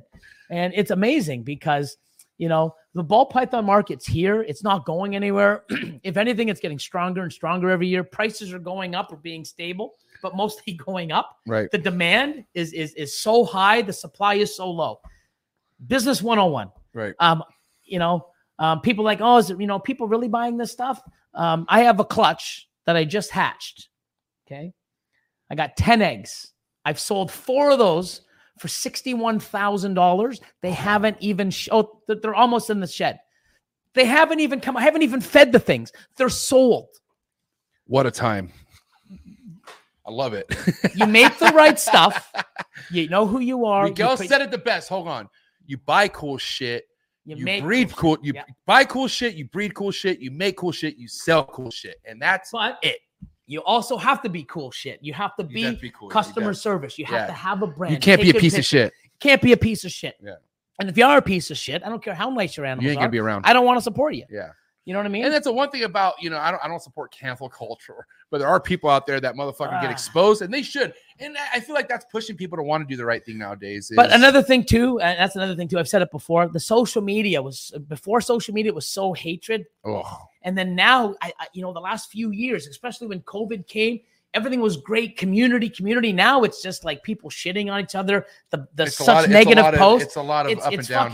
You know, we were going on such a nice road, and now it just seems like there's so much shit happening, and it sort of sucks. You know, and I'm trying to stay away from social media a lot too, because before it's like, wow, look at this. Now it's like, but fuck this person. This person's a piece of shit. This guy scammed me. But you do have a choice to eliminate yourself from that kind of surrounding. 100%. And that's all you got to do, I feel like. Yes. Because I feel if you go looking for it, you're going to get it. You know what I mean? And, yeah. And I mean, it just sucks. I mean, it's human nature. We're always going to have, you know, that kind of stuff. But I don't know. You know, do what you love. You know, don't let anybody else tell you what success is. Right. You know, people's like, oh, man, you know, you're so successful. I am. But you know what? There's a lot more. I'm going after a lot more. You need to set a goal, and then when you get there, you're going to notice that there's more goals ahead of you. Whether you want to go after them or not is up to you. Right. But, you know, 10 years ago, I didn't see this shit. I didn't see any of this shit. Right. You know what I mean? Like, not even close. And now that I'm here, I'm like, wow, look what else is here. I have a true belief in this, but I want to hear it from you. But I feel like there's people that maybe don't even know their full potential because they keep a full-time job that makes them miserable. You know what I mean? There's people. But I mean, it is scary. It is scary. But then again, like, you know, not a lot of people are meant to work for other people. And correct. That could hold them back. 100%. I mean, this isn't for everybody. Are you meant to work for someone else? No, I've owned my own business. I've been an entrepreneur since 19 years old. So I've never worked for anybody for, 32 years. Jesus, took me 30 to be 34 to figure that out. Yeah, it's not easy. Like you said, it's not easy. It's not easy. And America, corporate America, you're brought up to feel like you need this 9 to 5. 100%. Fuck your family, everything. You need to be at a manager's meeting. Blah blah blah. It's a miserable life, and I see that this fucking shit is bringing light to people. Like there's people who wake up. I don't want to say names, but there's people out there that are doing so well in this game, but they still wake up, lace up their boots, mad that they have to go. You know what? It's sad. There's a few breeders here in Canada. And I've seen them come along. I've even started them off in this industry, buying the first snake or one of their first snakes, coming for advice. 6-7 years later, they're doing okay. They're still working. They want a small collection. They do okay, but they're like, you know, I can't really see investing more because of my time. If you did it right, you wouldn't need the work because what you love, I mean, it comes through. It's crazy. People are afraid to spend money, invest in themselves. I understand. It's scary. It's not easy. So if you want to hear scary? Let's go. Let's hear it. No fucking social media. Okay? Having a small pool of Canadian people of about 30 or 40 people that I knew bred ball pythons. Most of them I was buying from. The underworld. The underworld, right? The odd YouTube video from Ralph Davis cleaning out his fucking rats and shit, and we would read his post, and, you know, it was awesome. But no info, no nothing. Here's me going out and spending $15,000 US on my first snake back in 2018. No, sorry. No, that's not 2008. That. Yeah, 2008. Yeah, I had to go back. Yeah, I was like, wow. 2008. You were doing good in 2018. In 2000, I was failing, losing, getting my ass kicked. 2006, I finally figured some shit out. Wow, it's breeding. Pre-ultrasound, you know, kept going. 2008, I did really well. 2009, let me spend some money. I had to go send a fucking bank wire to the U.S., wait 6 months or 5 months to get CITES approved because there was no master CITES. Had to go to the airport, pick up this animal. That's somebody I've never even heard of in the States. Got an animal, bred it, and started going well, and then started doing this and going, getting an ultrasound in 2010. Never looking back. So here, you know, you can see people's, you know, portfolios, their web pages, their Instagram. You can see the feedback. You can reach out to people and say, hey, have you heard of this person? You couldn't do that back then. Yeah. You know what I mean? I invested way back then before this market was even half, even a third, a quarter of what it is now. The research availability on what you need to find was so scarce. And yeah. Slim. I went and said, fuck it. I really want to do this. I'm going to do this. I'm going to take a chance. Best thing I did. Was I scared? Fuck yes. Okay. Super scared, but I did it. If I didn't do it, I wouldn't be here today. You know, you got to take chance. Facts. You got to take risks. But what we're doing is this isn't just a risk. It's a calculated risk. Right. You buy the right animal. As long as you keep it healthy and you're going to breed it and make more money, more animals to grow your collection. Or if you buy the right animal and you need to get out, I tell people, you know, I even do that. People come and buy a $5,000, $10,000 animal. I'm like, hey, if you're ever in a need or in a problem, you know, or something happens, you need to get out. I'll buy that fucking thing off and I'll give you 10% on top. As long as it's healthy. You can't lose when you buy an animal for me at the high end, because I want people to basically say, fuck, it's a lot of money, whether even it's $5,000 or $6,000. If it's a proper animal, you know, I had a person that bought a dreamsicle from me for $5,000 a few years back, called me up and said, hey, Billy, I got a fucking female. She's 1,200 grams. Remember when it's like, yeah, what do you want for it? Well, you said you'd give me 10%, 5,500. I said, fuck, how big is she? She was 1,200 and something. Showed me a picture. I'm like, wow, it's so nice. I gave him 6,000. Guess what? I bred it this year and I made over 20,000. Wow. Because I have the right animals. Right. Okay. It's, you know, I understand it's scary, but you know what? This isn't something where you're going in like buying a stock you've never heard of and you just don't know how it works. And let me just buy some money in this crypto coin and go to the bank, send it in, and just I don't know what works. Well, you're touching the snake, you're feeling, you see the industry, you see the money people are making, you see the shows, how busy they are, you see how people are doing this and enjoying it and loving it. You can do this too. It's easy. I wasn't going to bring this topic up, but Matt told me to. So okay. It's Matt's fault. So it's all Matt. He doesn't know what he's saying. Matt, you told me I have text proof. I'm curious. So let's just a scenario time, right? Okay. I have ball pythons already, right? Yep. Let's say you believe in me. You go, MJ, here are some animals. Boom. I'm like, oh my God, this is awesome. Life happens. What the fuck? Billy, will you please take these animals back? Sure, MJ, no problem. But how do you know what the fuck was in my collection? Like, are you willing to take that risk and take these animals back and not know what the fuck could have been in that person's collection or what could have been? I mean, as much as you love people, 100%. Like, I'm just curious, what would be your approach to that? Well, put it this way: some of these people that I've been talking to and that I'm working with, they have amazing protocols. They've been doing this for years. Okay. Yes, I'm taking a risk, but right. I mean, I think a person. So you're doing a deep dive on who this person is. You know, well, I'm not doing it because of the money aspect. I'm doing it because where your animals are going. Yeah, well, it's because I know the person. I know what they've been through. I know what they're dealing with. I like them as a person. Right. I like them as an individual. I like how they think. I like how they, you know, they have a bit of adversity and they overcome it. I like how they think, you know, because, you know, a lot of people that have been on my Patreon, we've gone into deep talks and stuff like this. And, you know, I think I'm a very smart person and I listen. I've learned a lot from people. Right. I've taken a lot of things and go, wow, man, like that really sucks. And, you know, when I get off the phone, I feel like, man, you know, this person's so awesome. And it just really sucks that they're financially capped because fuck, if this person had some money, fuck, could they take this shit to the moon? And that's the same thing with the girls. I mean, you know, even when I've done that, jar pythons and blue, oh my God, Lucy Land. I always think blue-eyed Lucy. I don't even know how you fucking keep up with these names. So fucking Fairy Tale Exotics. Fuck, dude. You know, two young girls that are in, you know, their parents are, you know, in the business as well. They have, you know, little side things. And I'm like, wow, look at the passion. Some of these girls like Kayla. I mean, fuck, she knows more genetics about some fucking people. Kayla, who's Kayla? From Lucy Land Ball Pythons. Okay, yeah, I don't know who that is. You got to start following these, man. Support. I'm in the chondros. What do you want me to do? It's Matthew's fault. he brings up all these weird topics. Yeah, so tells me to bring it up. What do you want me to do? When I see people, do that, man. Everyone needs some love. But when I see these girls that are dedicated and they're doing this and they're sort of separated from their parents, they got their parents' guidance, and they're like, wow, you know, 12 years old and 14 years old. Miranda, I believe, is 14 and Kayla's 12.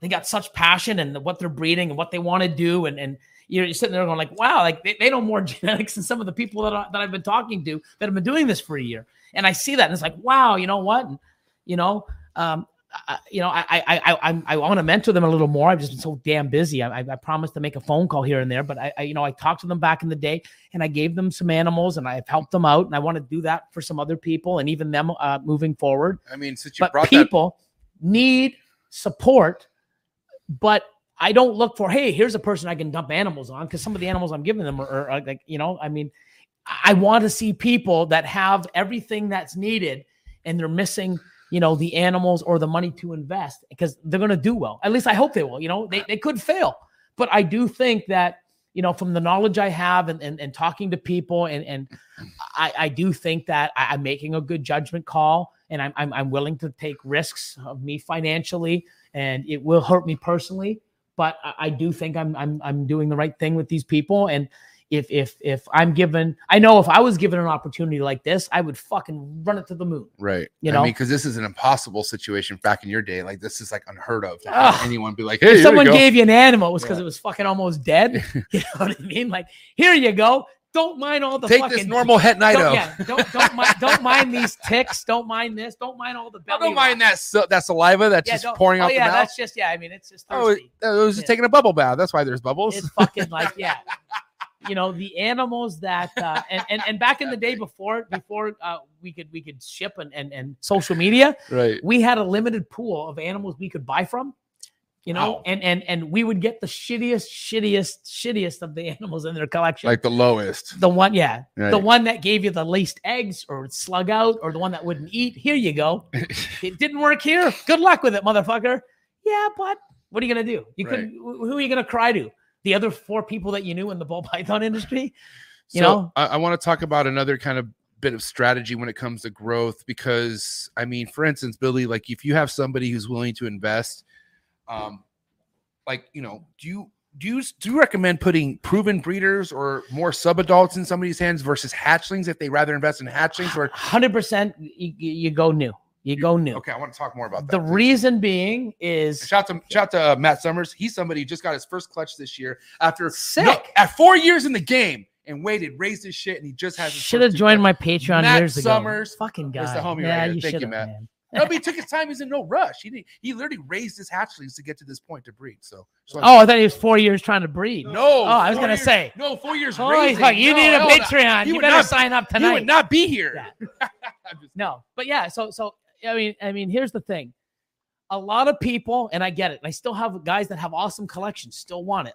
I even do that sometimes when you see something that's like, holy fuck, it's there. I don't have to wait 6 months to a year. Oh, my God, look at it. Right. But you know what? You pay big bucks, you know? Mm-hmm. So somebody would rather buy a pied breeder for $1,500 rather than spend $2,000 on an orange dream yellow belly pied that in 2 years will make you way better fucking shit. Right. Okay. So what they're doing is they're setting themselves up for fast success, but the success that you are setting yourself up for is limited because of the gene potential. And like results are limited, meaning like you're not going to you're producing shit that everyone else is doing with pies or het pies. You're irrelevant, basically. You need the stack. Yeah. You know what? I would rather produce high-end shit in 2-3 years, but I also tell people to buy, you know, if they can, buy decent stuff or buy some, you know, just no names to get, you know, low-end stuff. Just to get some experience. Right. Make sure your equipment's working. Make sure you know what to look for. Make sure you know you're doing things right and you're getting all that experience because I can't sell you experience and I can tell you all mine, but unless you have it, you know the feeling, that excitement. Are you real enough, Billy, to one of your supporters to let them know that they don't have it? Like, if you could see, because let's be honest, this shit's not for everybody. What do you mean they don't have it? They can't fucking breed. Like, simply they can't produce a snake. Every snake has one eye. Every snake's fucking missing a bottom jaw. Like, there's. I mean, that shit happens regardless. Not every year. Not. I'm just saying. Well, when you do 200 touches, it fucking does. Well, yeah, you know, you get one or two. I'm talking about the first go or like somebody. Like, well, you never know. I mean, I've seen people that just.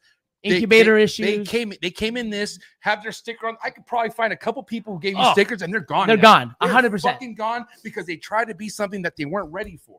But the thing is you know, Chris, I think, says it all the time. These fuckers. I'm going to try to. Is that Chris Ward? Yeah, no. Who? Chris Eaton. Oh, Chris. Yeah. Okay. Some of these fuckers, you know, putting fucking stickers up. They don't even have a fucking rack. Well, fucking, you know, some of the, you know, it's awesome. But he's right. You know, everything that comes out of his mouth, whether you like it or not, it has sense. It's fucking sense, man. Yeah. And I love the truth hurts, and the truth is undisputed. And it's true. A lot of these fuckers aren't even around, you know. But the thing is I don't want to sit there and say, don't go out and do stickers. Don't go and brand yourself because you're not going to make it. You're not going to be here. It gives you a boost. When I do a live and I'm showing someone's shirt, whether they've had a clutch or not, If they had a bad day, it gives you a boost. Hey man, holy fuck! Wow. I've had your shout outs just get me excited. Like, I hope it gives you a fucking boost to keep going because this fucking sticker that you made, it should be on a shirt and a hat, and should be on a booth at an expo where you're selling fucking animals to other people to enjoy your animals and your creativity and just being, you know, there to, and you can teach people in the future. Not like I said, success isn't for everybody. Not many people can do what we do. They can try, and when people think that money is the fucking key to it all, you guys are fucking idiots because it's not, you know. I would rather have people that have the passion, the want, the desire, the experience, whether good or bad. I would like to have more, you know, well, not more bad, but a lot of bad experience so they know. To share it. Like, you know, to know learn. What the fuck it feels like, right? You know. It's crazy because, you know, if you have money and you have none of the other shit, it's not the money that gets you here. You know, it's really not. You know, you can't control shit like the odds. You know, they're living animals. There's so much shit going on in these animals that we don't even know about. There's liver failure, kidney failure. There's fucking cancer. There's tumors. There's too much fat by depression. I don't know. Oh my God. Jesus Christ. But yeah, I mean, you know what? If you can control everything, to the best of your ability, you know, and breed these animals, keep them healthy, feed them, you know, make your mistakes earlier or listen to other people that don't make the mistakes. Your chances of being more successful is better. You know, there's people like us guiding, you know, Ozzy has a Patreon now, Justin, Miguel, you, Chris Eaton. By the way, join the Trap Talk Patreon page. Please go down the link below. Join the Trap Talk Patreon family today. Yeah, you know, you're going to get different, you know, different advice and different things on my Patreon than you are on Justin's and all yours and Chris, you know. There's so much knowledge and experience out there that, you know, I'm a part of several. You know, I'm just going to follow Justin and just do what Justin does because, you know, he's good at what he does. He's fucking great at what he does. But guess what? There's other things that maybe he might not teach. Or I've learned so much in the last 3-4 years from my Patreon, the last 2 or 3 years from my Patreon or people calling me, asking me about questions. I'm like, you know what? I've never dealt with that. Fucking great question. I don't even know how to answer that. There's stuff that I think that I know that I must have not even seen. And someone will ask me and say, hey, have you ever noticed this? And I'm like, you know what? No, I haven't fucking noticed that. Do you want to know? Wow. And I learned from it. And then I go, you know, and now I'm building up myself. So it's great because speaking to somebody and them asking their so-called dumb questions, sometimes, holy shit, I've never even thought of it like that, you know? And there's going to be a lot of experiences that you guys are going to have that in 20 years I've never had. By the way, 2007, Justin Kabelka drove a Honda Civic. And there were wheels that weren't safe. That's all I got. That's all I found out on my last Georgia trip. Pretty awesome. No, it is amazing. That wasn't that long ago, just so you know. But anyways, I mean, my biggest thing, Billy, you can learn from everybody. You really can. 100%. And guess where I learned that from? Grayer, his son. Awesome. There you go. Big shout out. Yeah, shout out to Lemmy Grayer. But that's the thing, man. You know, you can learn so much. So many things from so many people. And I'll say this. Have you ever watched the movie and it's like, oh, that's an old movie. Ah, nothing else is on. Let me just watch it again. No, it's like, is it Sandlot? No, I'll watch it. And it's like, I love classics. It's like, holy shit, I never saw this the first time. Oh, right. Oh, things you don't catch. Yeah, it's like, what the fuck? I've watched this, you know, I've watched some movies 3 or 4 times, and I watch it again. I'm like, what the fuck? Like, when did that happen? I've never seen this before. The one line. Same thing. I listen to when I'm driving, especially when I'm driving to Montreal stuff. I'll put on Chris Eaton's and other people's podcasts, and I'm listening, and I'm like, fuck, I never even heard that. And I you know, even stuff like, you know, some of the stuff like with Dr. Warren Booth and some other people, you just listen, and it's like, what the hell? Like, I don't know where I was last time, but I never heard that. Oh, wow. And it pops, and it makes you think, and then you start, you know, and it gives you some more knowledge and some more experience in the future to when whatever that situation was is now there. It's like, oh, shit, you know, you know how many people have messaged me about the tangled umbilical cord? You know? Hey, Billy. That's a tough one, too. Hey, Billy, because I saw your video of how to do it, I've saved my animal. Fucking amazing. You know, amazing. It's incredible. One video or how I pop. You know, some people are like, oh, fuck, how hard do you press? I can't do it. And other people are like, thanks, Billy. I mean, you know, little things. Not everybody's going to take some of the advice I have or things and have it like this. It takes practice. But if I can put stuff out there and people use it and it, for the benefit, awesome. And if they use it and they don't like it, they go back to like, I don't get offended because you don't cut with scissors. I don't get offended because, you know, you cut with a razor. Like, do what fucking makes you feel comfortable. But listen to many people because everybody has something to learn, you know, or to teach you. I think big scissors aren't for me. I think middle-sized scissors Wait till are you see in about 2 weeks. But when these fucking gold. I mean, I was around you too, man. This was a great fucking. I mean, I had a lot going on. Yeah. Okay, so either way, I'd be nervous too. This shit was a lot, you know. Fucking Matt was laughing. It was not cool. Okay. Yeah. So check it out, Billy. I want to know some learning experiences that you've had from, let's just say, your holdback game from like 2015 to now. What are some things that you've learned? That you used to do back then that you do differently, and what is the holdback game plan period? And why you say that, I'm gonna take a piss. Okay. So with holdbacks, I mean, the reason to hold back stuff is for future growth. If you're thinking of what I can make today, you're not understanding this business. You know, I can sell an animal today for $5,000. You know, say a female. You know, has all the genes I want, goes great with the project I'm in, but I want to make money. So let me sell it for $5,000. Well, in 2 years from now, when that female is ready, or even 3, I'm going to breed a probably 10 or 15,000 because most of my males are 10,000, 15. My highest is 40,000. A lot of them in the $20,000 to $25,000 range. So if I'm breeding, say, a $15,000 or a $20,000 male to a $5,000 female when she's ready with the right genetics, I'm going to be making $15,000 to $20,000 in babies, okay? And people are like, well, yeah, but you got to include the price of the male. No, because that male's going to 4, 3, 4, or 5. So, you know, he's sort of irrelevant of his price, or even if I have to take a quarter, because say I breed 4 females. So if he was $20,000, let's take $5,000 off. So I made a $20,000 clutch minus the 15, minus this, blah, blah, blah, blah. I'm still making $10,000 in profit plus the $5,000 back.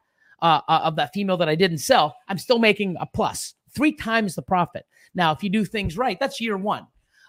I've turned some animals that I've bred for 5 years and I've made a high, well, 6 figures, you know, easy. You know, some of the males I bred that I've held back that I could have sold. You know, if you're selling off animals that is going to put you ahead in the future, you're crippling yourself. Now, I hear a lot of people say all the time, oh, I'm new, I'm this. I'm like, you know what? Every female that I make, I'm holding back. That's great. You sound like Will from RCR. That's cute, know? Yeah. You know, I mean. Because at the end of the day. But no, there's nothing wrong with holding everything back. But if you're not selling, you know, like for myself, and I talked with Christian earlier about this. There's so many ways to be successful. There's so many ways and so many different, you know, thoughts of success. You know, my success might mean the different, your thoughts of success. It might be totally different. Right. But the way Will, I mean, I thought for 2-3 years, I never heard from him, didn't see him. He got out. Next thing you know, someone called me and said, yeah, I'm going to talk to this guy, Will. He's got some crazy shit. And I'm like, Will, what's his name? Will Morrows. I'm like, he's still around. He's like, around? You should see the shit he's got. I'm like, holy shit. He didn't have a facility, didn't have staff, didn't pay for his rodents because he had his own place. He had his own facility on his own property. Right. He bred his own rats, put in the work, didn't have staff, had a nice small collection, did what he did, kept growing. And then he got staff and stuff like this down the road. But what he did, I couldn't have done because I needed to turn over stuff to make stuff. But did I sell everything off? No, I hold back 200-300 females or hatchlings a year, but I produce 1,000-1,500 animals. Okay. Where he doesn't produce 1,000-1,500 animals. He produces probably 300 and he hold them all back. But when he starts making those animals, now that they're back, the stuff that he's going to make is fucking insane. But guess what? I've done a little bit of that. I've made some stuff to sell. I've made some stuff to hold back. The stuff that I didn't need, I sold. And I grew a different way. But I also have a different, I like having people over at my facility. I pay for this. He has his own property. He has it, the way his is, he'd rather have, stuff that I do a lot of expos. He doesn't do a lot of expos. Am I successful or is he? We're both, but you did it different ways. Exactly. Look at the way Ozzy does stuff. He was big. He went down. Small and powerful. Look at Justin. Open up another facility.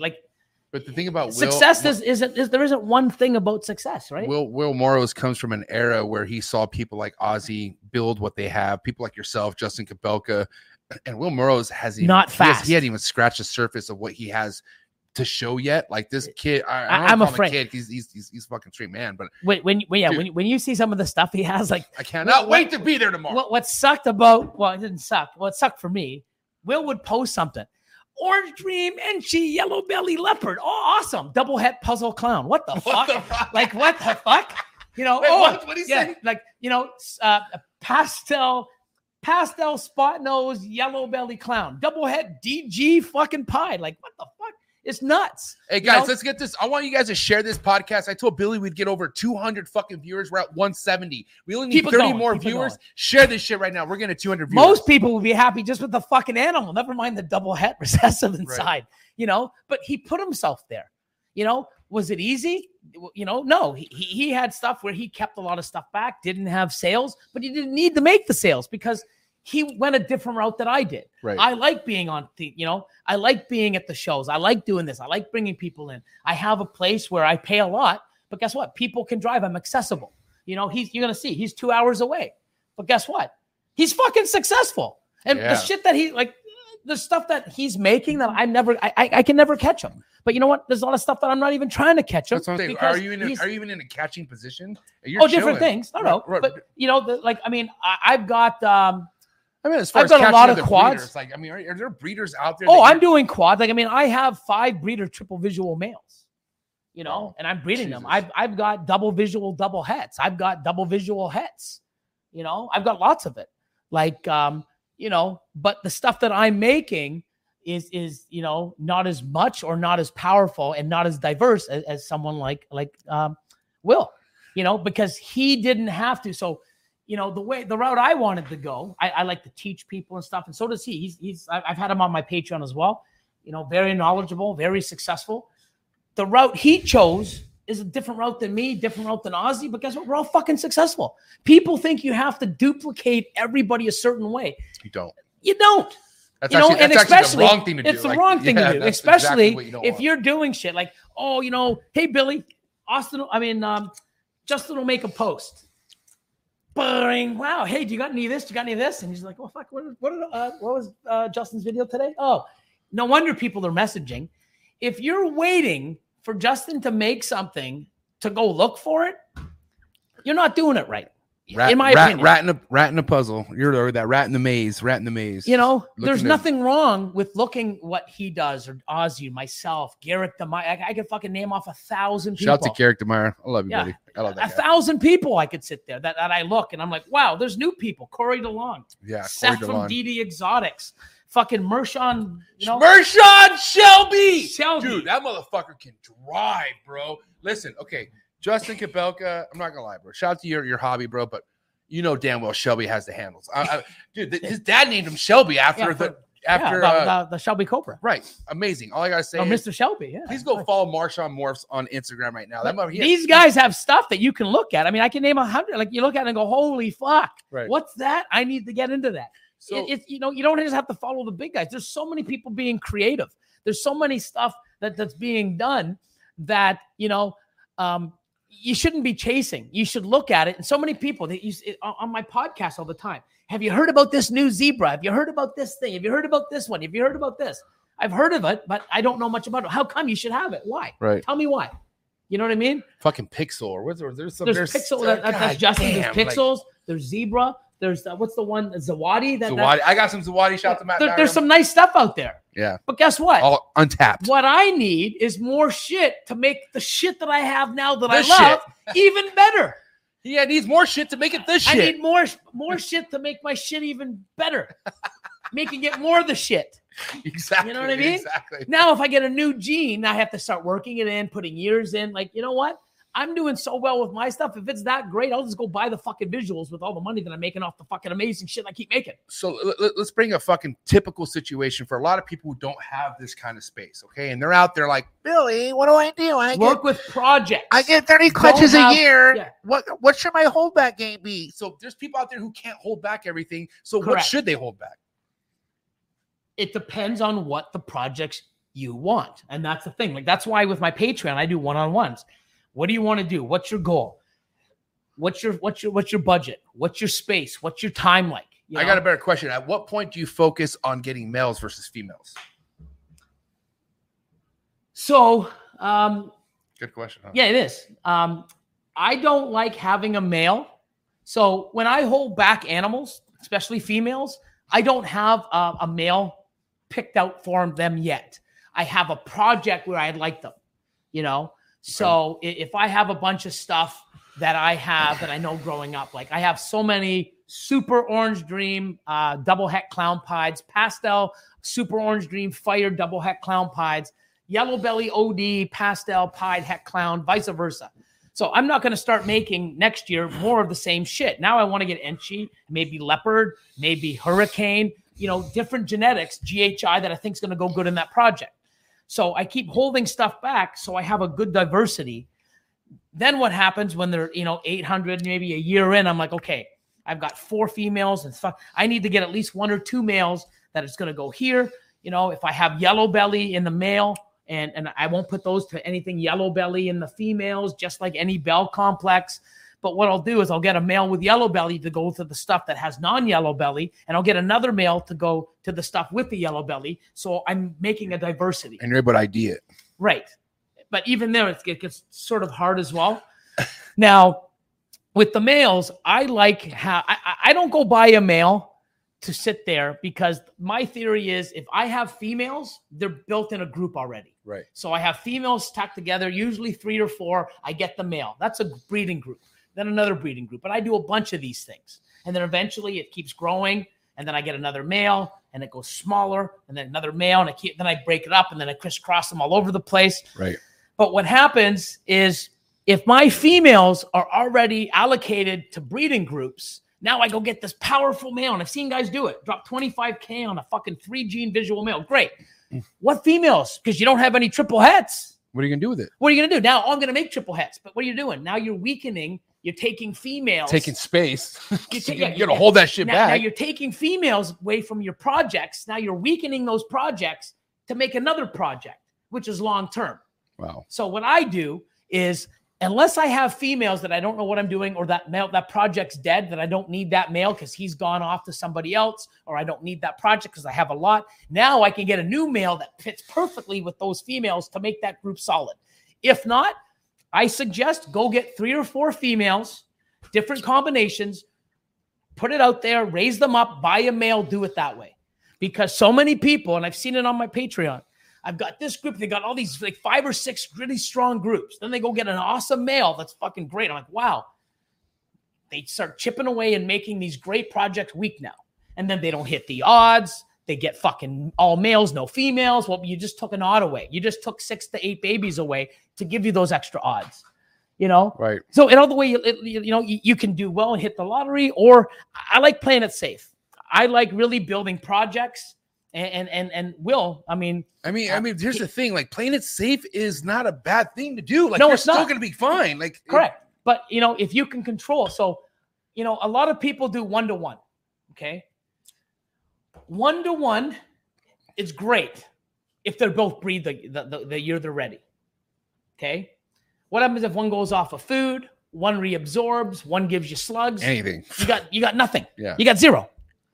Now, if you're chasing 1 in 16, 1 in 32, 1 in 64, fuck 1 in 8 for fuck's sake. Sometimes you got one female lay 6 eggs, you miss the odds of 1 in 8, 1 in 16, you really miss it. Wow. If you've got 3 other females, now you got 4 chances of hitting that. Now you have that, you get that male double visual, you breed it back, you're on fire. It speeds it up. And like I said, time, it's your best friend or it's your enemy. When you're chasing and you're missing, time hurts because now you get another shot next year. Oh, I'll just buy the male then. What happens if it's not for sale? There's some shit that I'm into. I can't even buy a fucking male. Even if somebody wanted 50 grand, I'd pay it for the time I'm saving. No one has the animal that I want. So guess what? I got to wait till next year and pray to fucking God that I hit. You want to have more shots at hitting and fighting the odds that are against you, that you can't control. Definitely don't need any names, but for somebody that's in your position right now, do you feel like there's certain people out there that just won't want to sell you a snake because they probably don't want to see you continue? Because there could be. I mean, to me, you know what? I mean, that's a pretty shitty mentality. But it's out there. I mean, I wouldn't doubt it. There could be. I mean, you know, if it's an animal that I want, I'm sure that, you know, that they're going to have many people that want it. It's going to be something that I mean, how often are you inquiring animals? I mean, do you even? Oh, I do. Okay. You know, sometimes I get caught up in things and I get sideswiped. Right, but there's animals that I acquire, and if somebody doesn't want to sell me a snake, it's a snake that probably is rare, or they will definitely find a buyer. You know, it's not like they have 40 of them and it's like, no, I'm not selling one to Billy. They're like, fuck Billy, please, here, I'll give you half price on the second. Take a couple. Right, you know? Right. So when I'm acquiring about something, you know, it's a double visual, triple visual. It's a powerhouse. You know, I won't buy a male pretty much under 10,000 anymore, unless it's the right fit. You know, I'm looking for some clown pied stuff, and I'm like, I called Corey DeLong and some other people that I know are making amazing shit. Help support them. How like, tapped in? All I got is this. All I got is that. I'm like, I'm looking for something more. It's like, yeah, I'm not selling that. Yeah, I wouldn't either. You know, they know the game, and I love it that they do that. How tapped in are you to the European market? I'm pretty good. I go to Ham every year, or I have, besides, you know, the last 2 years because of COVID. I know a lot of people out there. They got amazing stuff. I bring a lot of amazing animals in. There's another market there too, you know, which you know, if you can't get it here, you can get it over there. How much of your production goes to Europe and other countries? I mean, are you Europe right now isn't as much. Most of it goes to the U.S., a lot in Canada, but mostly in the U.S. What's more competitive that you would say? Like, what's one country that you? Oh, feel the like U.S. The U.S. is just awesome. I mean, they understand the business, they see it. Canadians, I'm sorry to say, they're still afraid. They're afraid to spend money. Don't be scared, Canada. Let's go. I said, there's a lot of people that work and keep their ball python game small. And it's like, why don't I don't really have the time, works a lot. And I'm like, fuck, if you did this right, you wouldn't have to work. Connor needs braces. You know?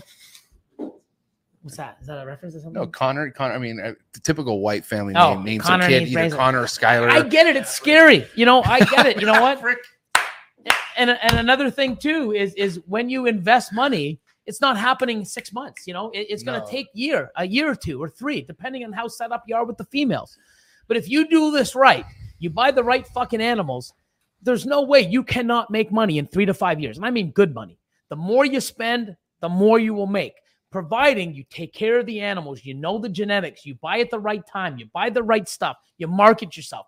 You don't just spend money and sit back and fucking wait. You got to work. I work hard, and I should be working harder. And I work fucking hard, and I know I should be working harder. I'm also trying to work smarter.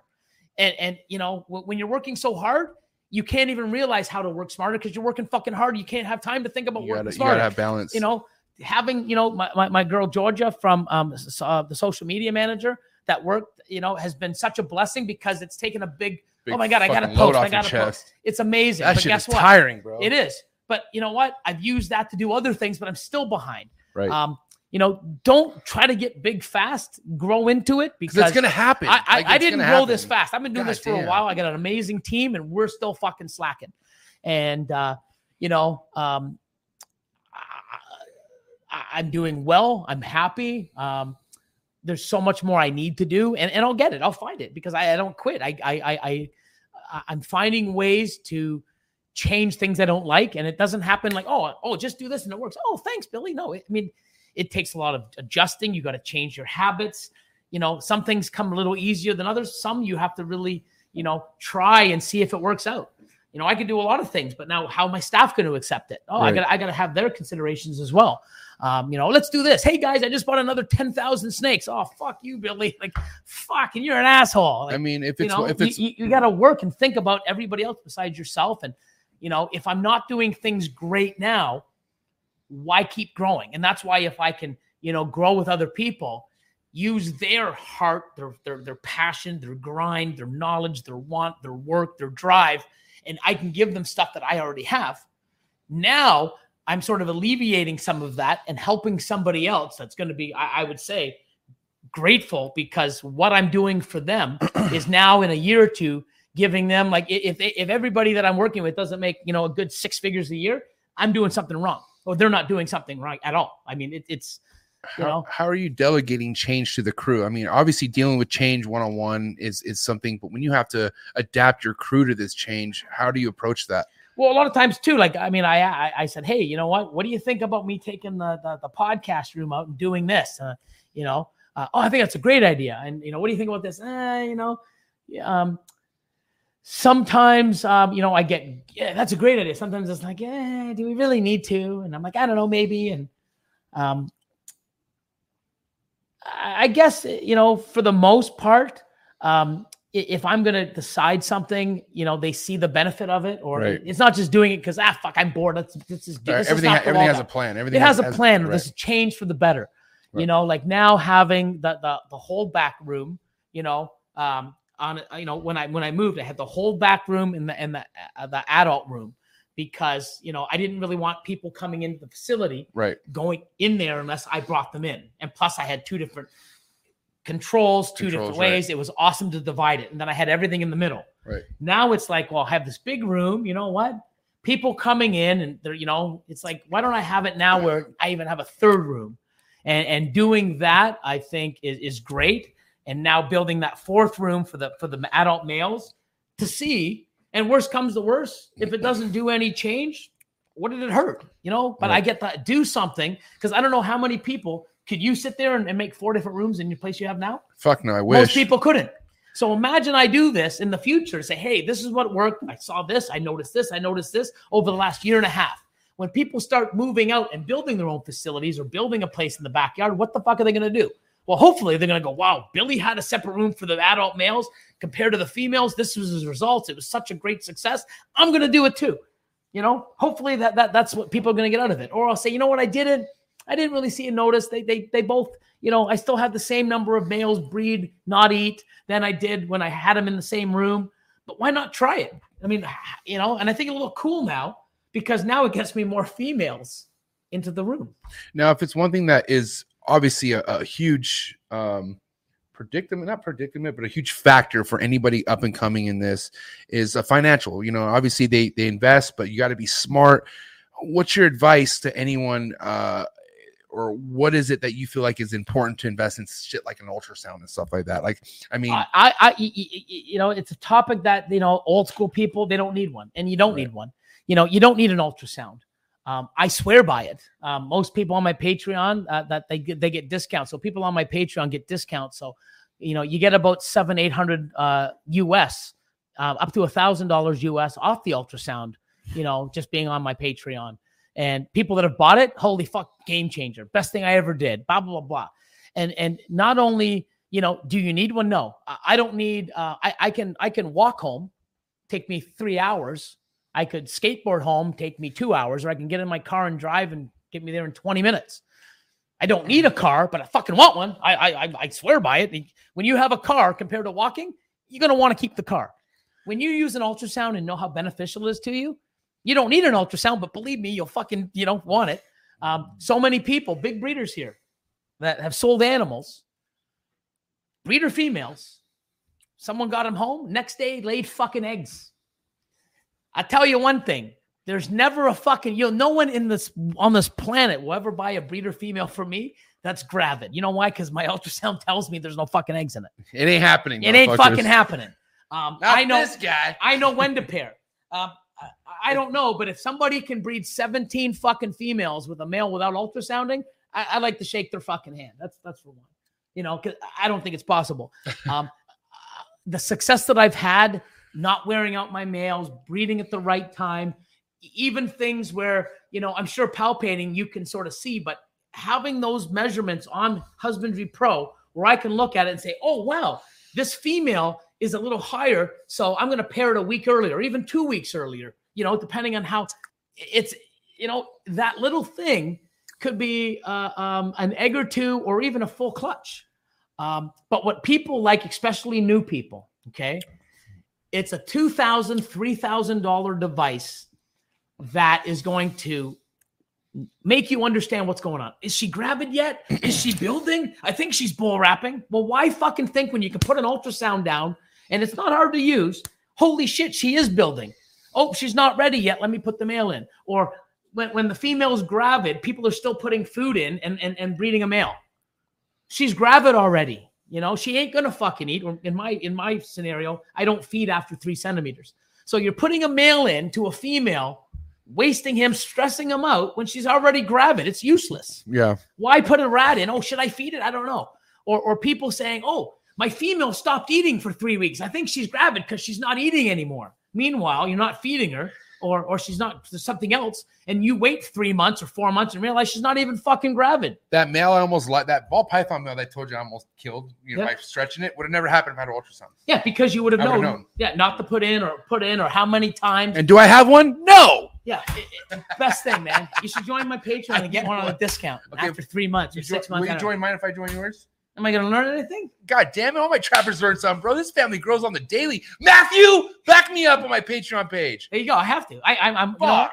You should feel bad. I should feel bad because I'm not on yours. I'm on Will's. I'm on Justin's. I'm on fucking Chris Eaton's. You're on Chris Eaton's, bro? This is the coolest reptile podcast in the world, bro. Yeah, I'm not the oldest. I have to. You know, just for support, man. And that's the thing. I do it just for support, man. Like, I mean, I love you. You know, honestly, your support is something I've gotten from the beginning. So I appreciate it. I love it. You know, I want to see people do well. Like right. I do. You know what?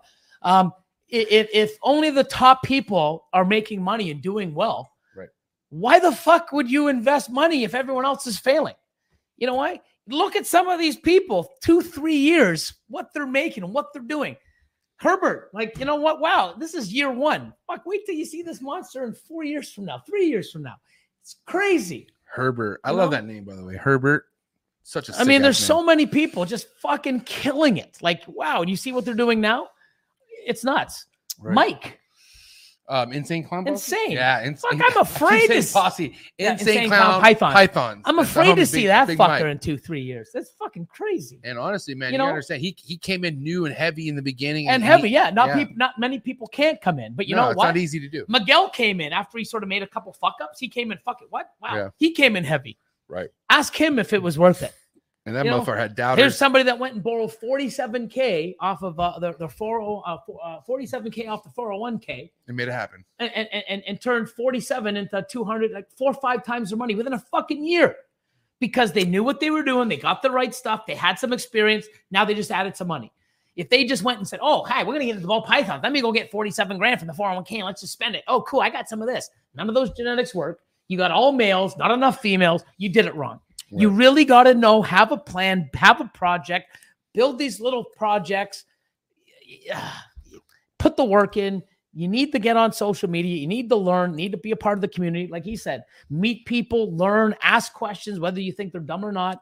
You need to learn. You need to listen. Stop making mistakes and do things that we know are pretty much 80, 90% going to give you success instead of trying to fucking do what we did with no guidance at all. And fuck up. It took me 6 years before I actually, wow, I'm having a lot more females breed. You know, when you breed 6-7 females and you got one, What's going on? I mean, how many people really know, especially a part of your Patreon page, like the shit you went through to get where you're at? Oh, I'm open about it, right? Like, I mean, there's a lot of stuff that we did back in the past, and you see, you hear other people's stories, right? Man, it was shitty, right? But here you are.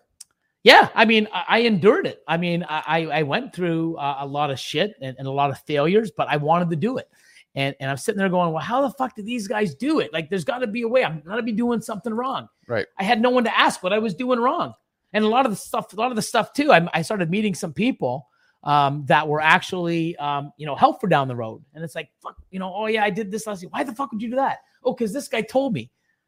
Oh, he really tried to fuck you. I'm like, well, obviously, but I didn't know. I mean, you figure people would help you. Right. You're spending money with them and stuff, but they would sabotage you. Right. And it sucks. Like, you hear stuff now. I mean, back in the day, you got to wait for 3 years old and 1,500 grams or more. That's when you breed. You have to do this. You have to lower your temps. You can only breed between October, November and February, January, or February, March. That was breeding season only. That's all horseshit. Right.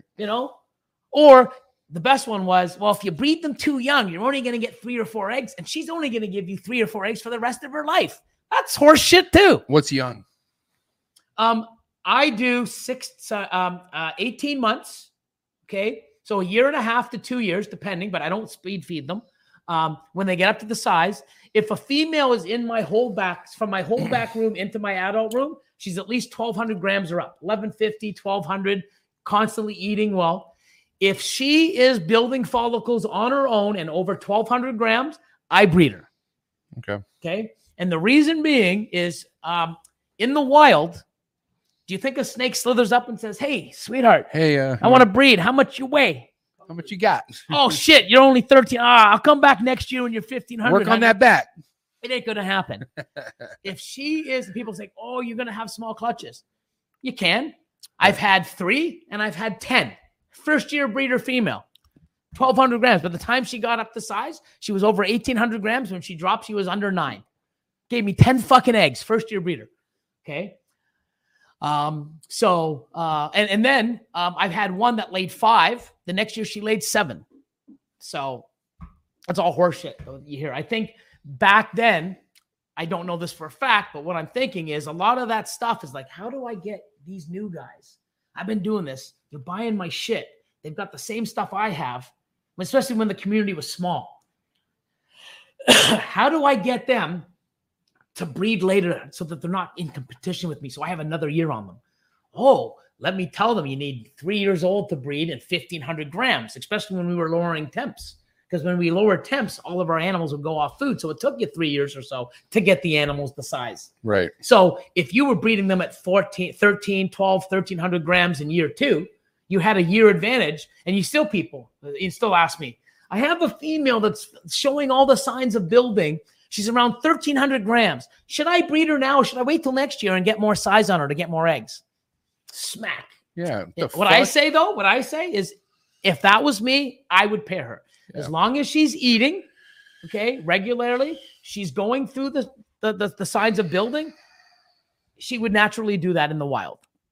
And that's what I do. And I've had great success. I've always had true belief in that because nothing stops Mother Nature from happening when it needs to go down. But it's your choice. If you want to wait for another year, that's great. There's nothing wrong with that. But to be a year ahead, even with 4 or 5 eggs, has a big difference. Huge difference. Right. Huge difference. And I people need to understand too the amount of weight they're at before they lay. You understand they're breeding them at 1,300 grams. By the time they get, they're going to be 2,000 grams. And, correct. And in the 3-4 months before they get up there. Right. Correct. And I mean, listen, to each their own, but I always thought about that.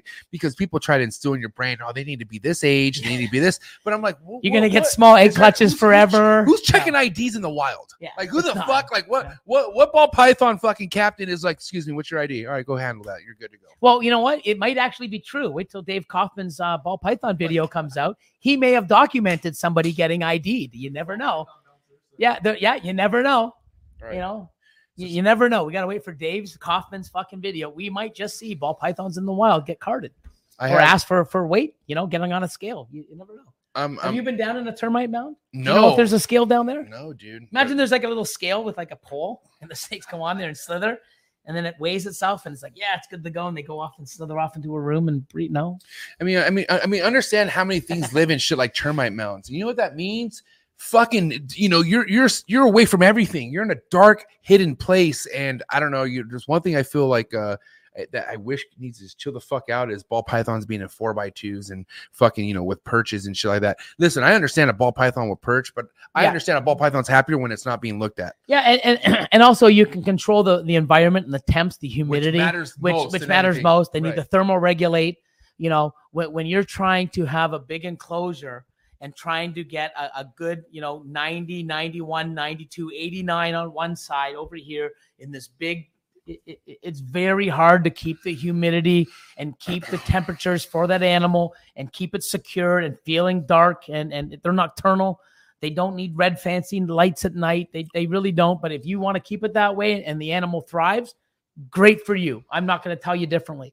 But for what I do and what I've seen to control the temps and the feeding, I get more people in tanks and big enclosures calling me going, hey, my animal's stressed. My animal doesn't want to eat. What do I do? Than people who have rack systems. Right. That's just a fucking fact without even sugarcoating it. And a lot of those people can't accept the fact that why you want this snake in a fucking 4x2 is that's because you want it there. Correct. You want to see it. Correct. And you want the red light at night so I can see him at night when he comes out. He doesn't want to see you when he comes out. No fucking names, man. But I will blame Justin Kabelka for this. You know, all of a sudden there's fucking ball python people that want to get into chondros. They want green tree pythons now. And the reason good luck that those. You know what? Yeah, good fucking luck coming to me with questions. I ain't gonna answer your stupid questions. The stuff that they need, the caring, the feeding, the breeding. Let me elaborate on this. So I have somebody coming to me. I have somebody coming to me asking me, how would you establish or how would you take in a brand new neonate, maybe baby green tree python? I give them my rundown. I keep it in a rack, blah blah blah, in real container, real small area, right? And they're like, well, what about a Focus Cube 2x2? Shout out to the sponsor. I love Focus Cube, but if you put that fucking hatchling in a fucking 2x2, you better never talk to me ever again. They have those cool looking ones that spin out. But fucking, what's a cool dead chondro? Fuck no. But what I'm saying is Focus Cube have those. I love it. What's the Focus Cube little? The way it's shaped and that you pull them out. Yeah, they're called the Cambro tubs. You're talking about the actual clear tubs? The little clear tub that's in the those PVC. Are awesome. Those are awesome for those what you want to put in. That's what you need for them to get them established. Cambro and tubs. Then you move them into a proper one with a radiant heat. Billy knows, goddammit. Billy's not even a chondro guy, and he knows this. And that's why I shout to Focus Cube Habitats. They have the Cambro tubs. Yeah. Where they know that you gotta establish it first. And then you put it in a fucking so you can enjoy it. But everybody wants what they want. It's because what I want to look at it. It looks so much better in here when people come over. Damn, bro. Like, it won't when the thing's dead. Exactly. Showed a fucking goddamn icicle. What was in this? Oh, it was a chondro. What happened to it? You sell it? No, it died because I'm fucking an idiot. Okay.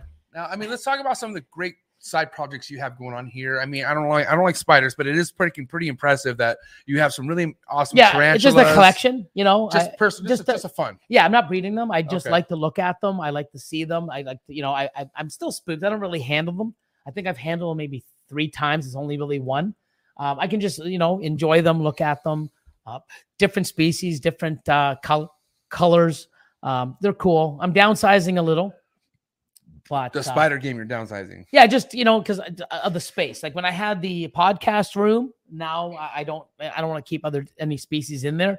But, I want to downsize. I still want to keep some of them. So I keep some of the ones that I really, really like. Some arboreal, some, I guess they call them terrain. And then other ones that dwell. I got a good variety, and that's just more for me personal. What about the Pokemon collection? Oh, I still have it. But what about it? I want to talk about what the game plan is with that. I don't know. I mean, those are getting more expensive as you have them, correct? Yeah. So, I bought some. I've also sold some. I bought a couple that I paid $1,500. I think I paid $1,500 for one and $1,000 for another. So $2,500 US for a pair. And I got them early and they were graded. Okay. Now the grading company no longer grades them. Oh. So the one that I have, there's only 53 in the world that are graded. And the other one, there's 112. So now I've been seeing on eBay, most of them are going for like tens of thousands. Jesus. So basically, if I put them up for the $2,500 that I paid, I can make a quick 10 to 15K just on those. So that's just one example. But that's, you know, pretty rare because the company is never going to make them again. So it's pretty cool that I got them early.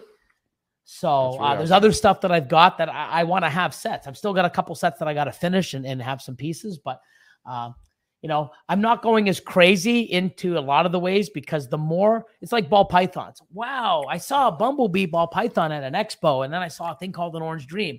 Oh, have you checked out Morph Market? No. Then you're like, what the fuck? The deeper you look, the bigger it gets. Right. There's so much Pokemon stuff in different languages, and it's like a hole you'll never get out of. So I'm sort of concentrating on certain time periods, and I'm doing the older stuff, Wizards of the Coast. That's awesome. Wow, damn, you're really geeking out. Yeah, yeah. So you Wizard of the Coast, fucking yeah, Billy. Yeah. So I'm doing all the old stuff, a lot of the vintage stuff, but yeah, my collection's worth very, a good six figures, nice. $250,000, give or take. Respect. But awesome. Yeah, I still want to add to it and stuff, but. There's a lot of things I want to get into and I'm investing in and I'm growing and, I'm looking forward to what the future does with the people that I'm working with now and some other people that I want to work with, right. And it's great because not only have I got future business people, I got people, that I can work and deal with and work with, but I got people that I know on a personal basis and, and I love messages from like Herbert and other people like, hey, because of you, Sean. Right. Sean Gallagher from LHT Reptiles. He's been, not my longest, but one of my longest Patreon people. Awesome. From where he was a few years ago to now, I mean, he's just cranking out clutches, hitting some amazing stuff, is invested in some solid animals with great discounts. And, he's helped me, do things with Husbandry Pro to help build it. And just an awesome guy all around. And, consider him a friend. There's a lot of other people on there that I've got to know personally and helped out. And I know that the advice I give them, if they take it or they at least think about it and analyze it and maybe twist it with some other people's and put it to work and follow a good majority of myself's and other people's, opinions and experience, they do well. And right. You see it. And they're so awesome that, hey, man, because of you, it's like, no, it's, you listen.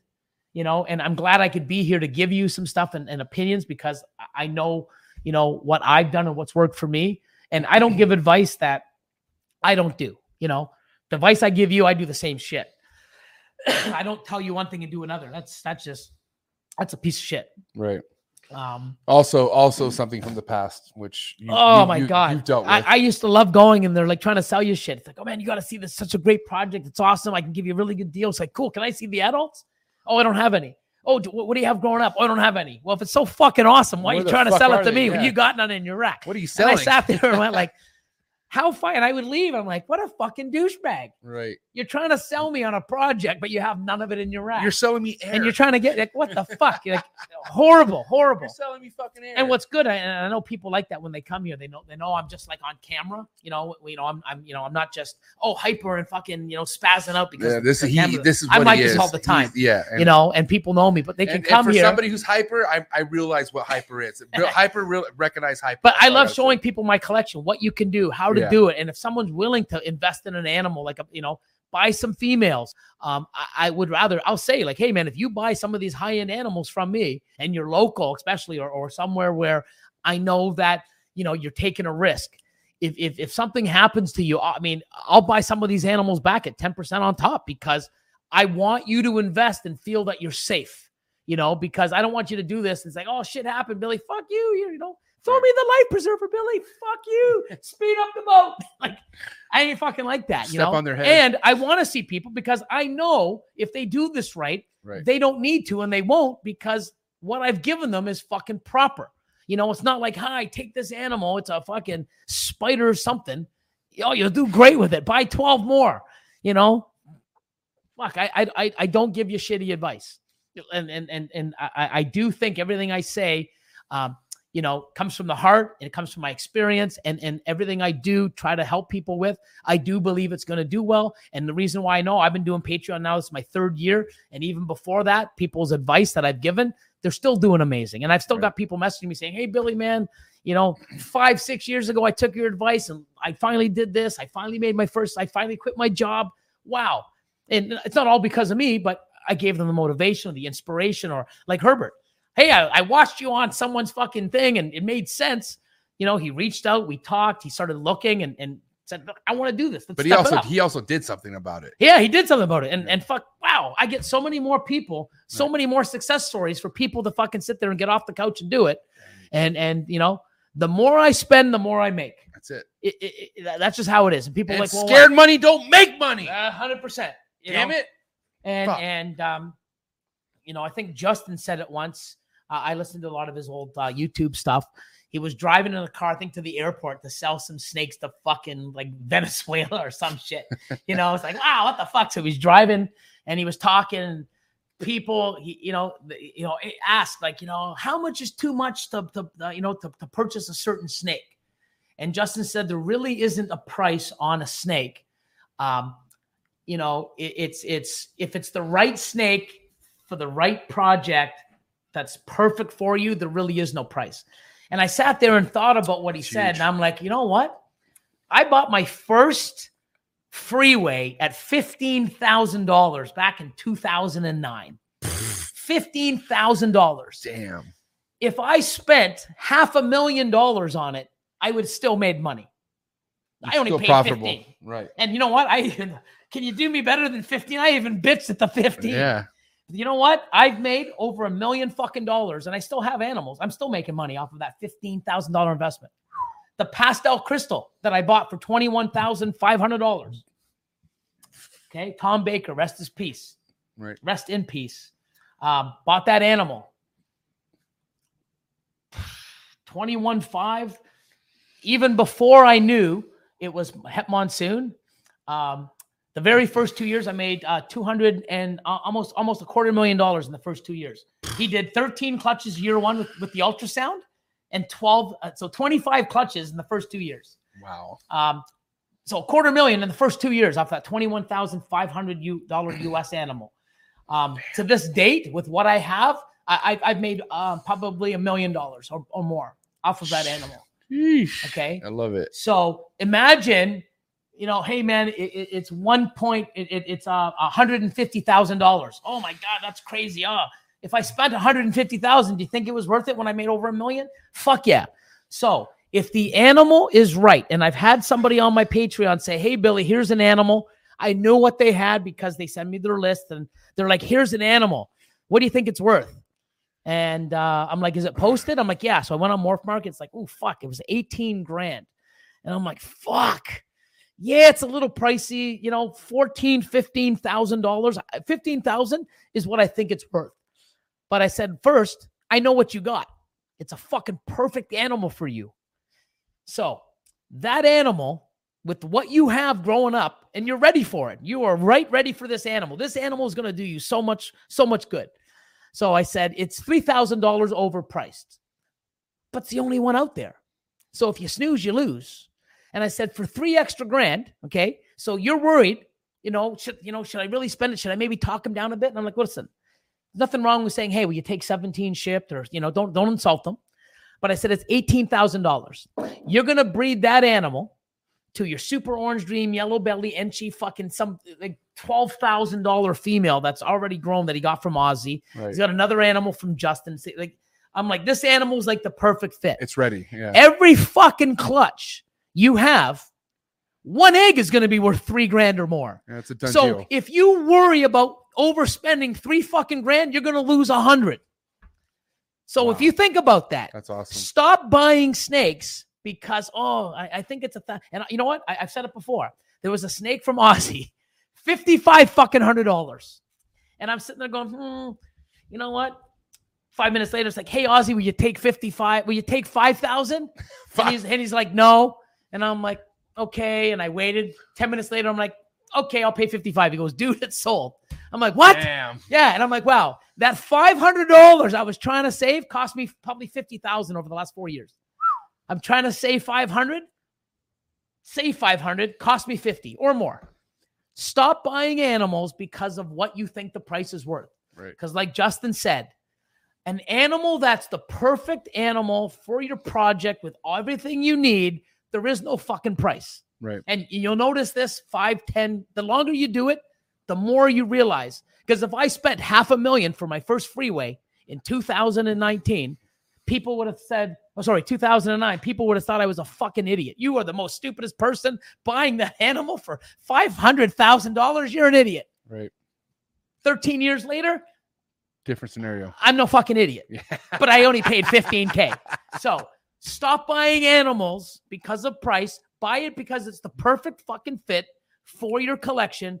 Because year after year after year, even if it's twice the price, you will fucking win, win, win. You will get in projects, make animals for your whole back, enjoy the beauty. You cannot lose. All right. You cannot lose. So listen, before we get this wrap-up question up and loaded for Billy, I want to say once and lastly, shout out to Straight Fire Reptiles for sponsoring this episode, making this episode possible, because this has been one of the best times I've had on my podcast. So thank you so much, Billy. But I have a question for you, and I feel like it's a real important one. Shoot. Because, you know, man, confidence is key in this. You know, you got to believe in yourself, right? 100%. But how do you deter? How do you develop? Hold on. Regroup. So confidence, right? Okay. Determination's a big thing in this, right? You got to be determined, right? But intimidation's also a big thing in here, right? There's people that come in here and they just feel like they're intimidated. They're not worthy enough. For whatever reason, there's something that's holding them back. What is your advice for anyone out there dealing with that?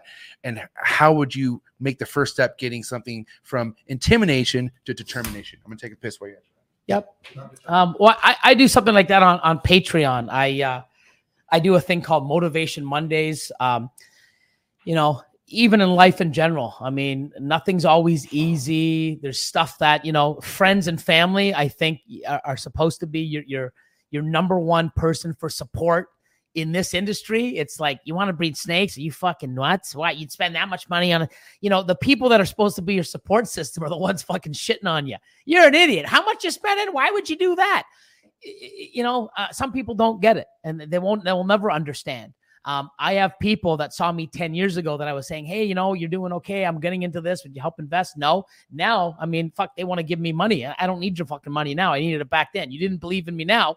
Now you see the success. Now you want to give me money. I don't need it. And I wouldn't fucking take it from you. So if you have, you know, doubts, you're the only one that can chase it and take those doubts away from one yourself and other people. I like proving people wrong. I like knowing and going after something and having people against me and showing them I can do it. The freeway, when I first got into it, people said, you know, they didn't want it. It's the same thing as highway, same thing. No one wants it. It's going to be overpopulated.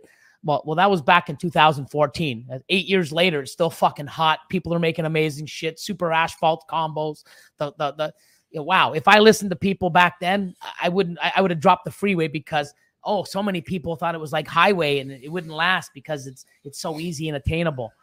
So, you really got to have a positive and you know, what's great about Ozzy? Fucking mindset, man. That's, you know, he's so based on mindset and you know, it's great. Like, you know, where he came from, where I came from, where other people, it's all different. And, you know, what he had to do to get to where he's at, what I've had to do to get to where I've gotten to. Everyone's got their own story, but, you know, no one comes into this and just wins, no problems, no headaches. You know, people are always going to be against you, even other people.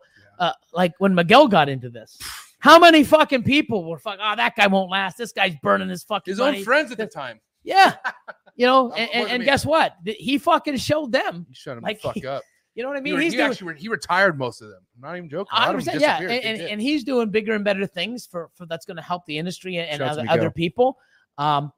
You know, but I remember him calling me. I talked to him for a little bit. You know, cool. And he messaged me going, "Yeah, I'm getting a lot of hate because you know, I'm one of the breeders that you're sort of you know, mentioning that's going to be at your 2018 breeding expo or CRBE. Right. And we're going to have a little get together, and Justin and Ozzy and Brian Bar Chek and, you know, Dave Kaufman and, you know, all these people, and people are saying like, why the fuck's Miguel going? And, you know, and I'm like, you know what? He goes, maybe I shouldn't come. I'm like, you're fucking coming. Right. I said, this is my fucking CRBE, or not my CRBE, but my facility, your hometown, my hometown. Yeah. I want you here. Right. You know, come. And he's like, yeah, but you know, all these people. I'm like, fuck them. You know, fuck them. Fuck them all. Well, other people think that have more experience. I'm like, yeah, and there's a lot of people that have more experience than you, and you know that could come, but I didn't invite them. I invited you, so I really hope you fucking come. And he came, and this is before he was Miguel, you know, and look what he's done. Yeah. You know, everyone else fucking shit on him. Like, this guy won't last. Oh, man, he's spending money. This guy won't fucking, he doesn't know what he's doing. He'll be in and out as fast as he came in, or he'll be out as fast as he came in. Proved you fucking wrong. So you see this. There's people that come and go. There's people that come in and do well. There's some people come in and fail. There's some people that come in and you know, take some 2-3 years to understand, like Herbert, you know. Right. Doing it for a couple years and like, hey, you know what? I'm doing it. I get it. I like it. You know, Billy makes sense. You know, he reached out, we talked, and he invested money. Fuck. You think that he's afraid to invest money now? Fuck. We created another monster, because the more money I invest, the more I make, the more I want to spend. You know why? Because I keep making money. I don't fucking lose. You know why? Because I care. I love what I do. I put the work in. I know what I'm doing. I keep learning. I keep grinding. I mean, okay, guys, you know, Christian, Matt, how many fucking things have Billy said tonight that's pretty inspiring? But the one thing he just said right now that made me so fucking amped, I don't fucking lose. I don't lose. I fucking it is. Shit. I don't fucking lose. Bro, that needs to be here. I don't fucking lose. Yeah, because you know what? I know when to pair. I battle the odds. I'm not doing 1-to-1. I love it. You know, because if you do 1-to-1 and the female doesn't go, you're making 0. Right. You know, if you have 4... You got 4 chances. If 1 doesn't go, you got 3. If 2 don't go, you have a really shitty season. Or if all 4 don't go, you just got shit luck. You're still making nothing. I'd rather take 4-to-1 than 1-to-1 any day. God bless. You know? Listen. And if you're a savage and you have an ultrasound, you know what you're doing. That 1 can go to any more than 4. Woo! Billy, we had up to 180 people in this fucking live, man. Fucking awesome. And you guys rock. Listen, how many likes we got? 149 likes. That's awesome. That is amazing. What do you have to say to all your supporters, especially your Patreon members, everyone who's been down with you since day one watching this? I love y'all. I mean, you know, I love the support. I love the feedback. I love that I inspire people. I'm pretty, you know, open. We don't, you know, we do videos. We don't really do takes. We just turn it on. We had a really fuck up one that we have that I just couldn't speak. Honestly, I love it though, man. No takes, yeah, baby. Just fucking go with it. And it's just go. And like I said, on camera, off camera, I'm the same. I'm hyper. You know, I don't do say one thing and do the other. I'm open. People can come to my facility, show them stuff. You know, I want to teach people to learn. There's so much, you know, knowledge that's out there that's great, and there's so much that's not. And you know, trying to get those people to understand which one's right and which one's wrong faster will save them. Oh, well, I thought you had to do this. I'm like, well, how did that work out? Oh, I lost everything in my incubator. Yeah. So now that you know, I guarantee you that won't happen next year. Right. I want to save and put out as much information out there, and other people are as well, which I think is great. This industry now is so many people are teaching and helping, and you know, there's people out there with shitty. Why the fuck would I pay? You know, why would I pay to learn? Then don't. And 5 years later, you wonder why the fuck you're behind. And then also, you know, steer away from those kind of people, right? Like 100%. If it's negative. If I want to learn how to do, you know, like social media, right. I don't want to spend time and learn or pay to learn. So I pay someone who knows what the fuck they're doing to do it. Right. And I'm glad I did, because it's a great job, and it takes, you know, shit off my plate. If I wanted to learn how to, I don't know, race cars, right? You know what I mean? By the way, not easy to do. I'm gonna have to call Marshall, I guess, right? No, not actually. Marshall handled probably one of the best on the track. Justin took me off the track. Do you know me and Justin went off the track? No way. It was scary, man. Fucking awesome. So I don't want to get too in detail. But he almost killed me. Cool. But the thing is, if I want to learn to drive, right? Yeah. Am I gonna go to fucking, you know, Tony with a Honda Civic at Tim Hortons, or the coffee shop that fucking has this loud ass muffler? Sounds like a fucking lawnmower. Hey, dude, let me hop in your car. Teach me how to drive. No, I'm gonna go pay. And you know what? Believe me, when you go pay a fucking certified professional that has experience, and you do that, I'm going to be a better driver than some fucking Yahoo in a lawnmower car, 100%. You know, and that's just facts, you know? And maybe you can go to the lawnmower guy and maybe he'll teach you something, but you're not going to get as quality as that. And I think the experience, me being raw, the stuff I give, the discounts I give, I think, you know, it's a win-win for everybody. It is, man. And honestly, this overall, this podcast was a complete win. Before we did, I know so for a fact. I could tell you, I'm sitting two fucking right here. What am I saying? Two witnesses right here who saw that. But before we dip out, guys, a couple shameless plugs. Please go give me a follow on Instagram, MJ Exotics Cartel with an A, not an E. Make sure you go follow the podcast's Instagram as well. Chop Talk with MJ Podcast. Shout out to my Twitch viewers. I see my Twitch viewers going up. And if you out there would like to support this channel more than a subscription, more than a like, please send me any donation to PayPal at Exotics Cartel, not an A, with an A, not an E. And last but not least, as Billy's been giving props to his Patreon family, I got to give props to my Patreon. I got to give props to my Patreon family. The Snake Trap Sessions Patreon family, growing by the day. Please go down to the link and support me if you like. And I appreciate all my Trap Talk Patreon members. I love you guys to death. And man, what an awesome episode, Billy. I got to say thank you so much for your hospitality, steak and fries earlier today, all the above, guys. All I got to say is be ready for this fucking facility tour that I'm dropping next week. And I will be back, Billy. That's all I got to say, man. Thank you so much. Man. Everyone have a good night. And we are tapping out. Cheers.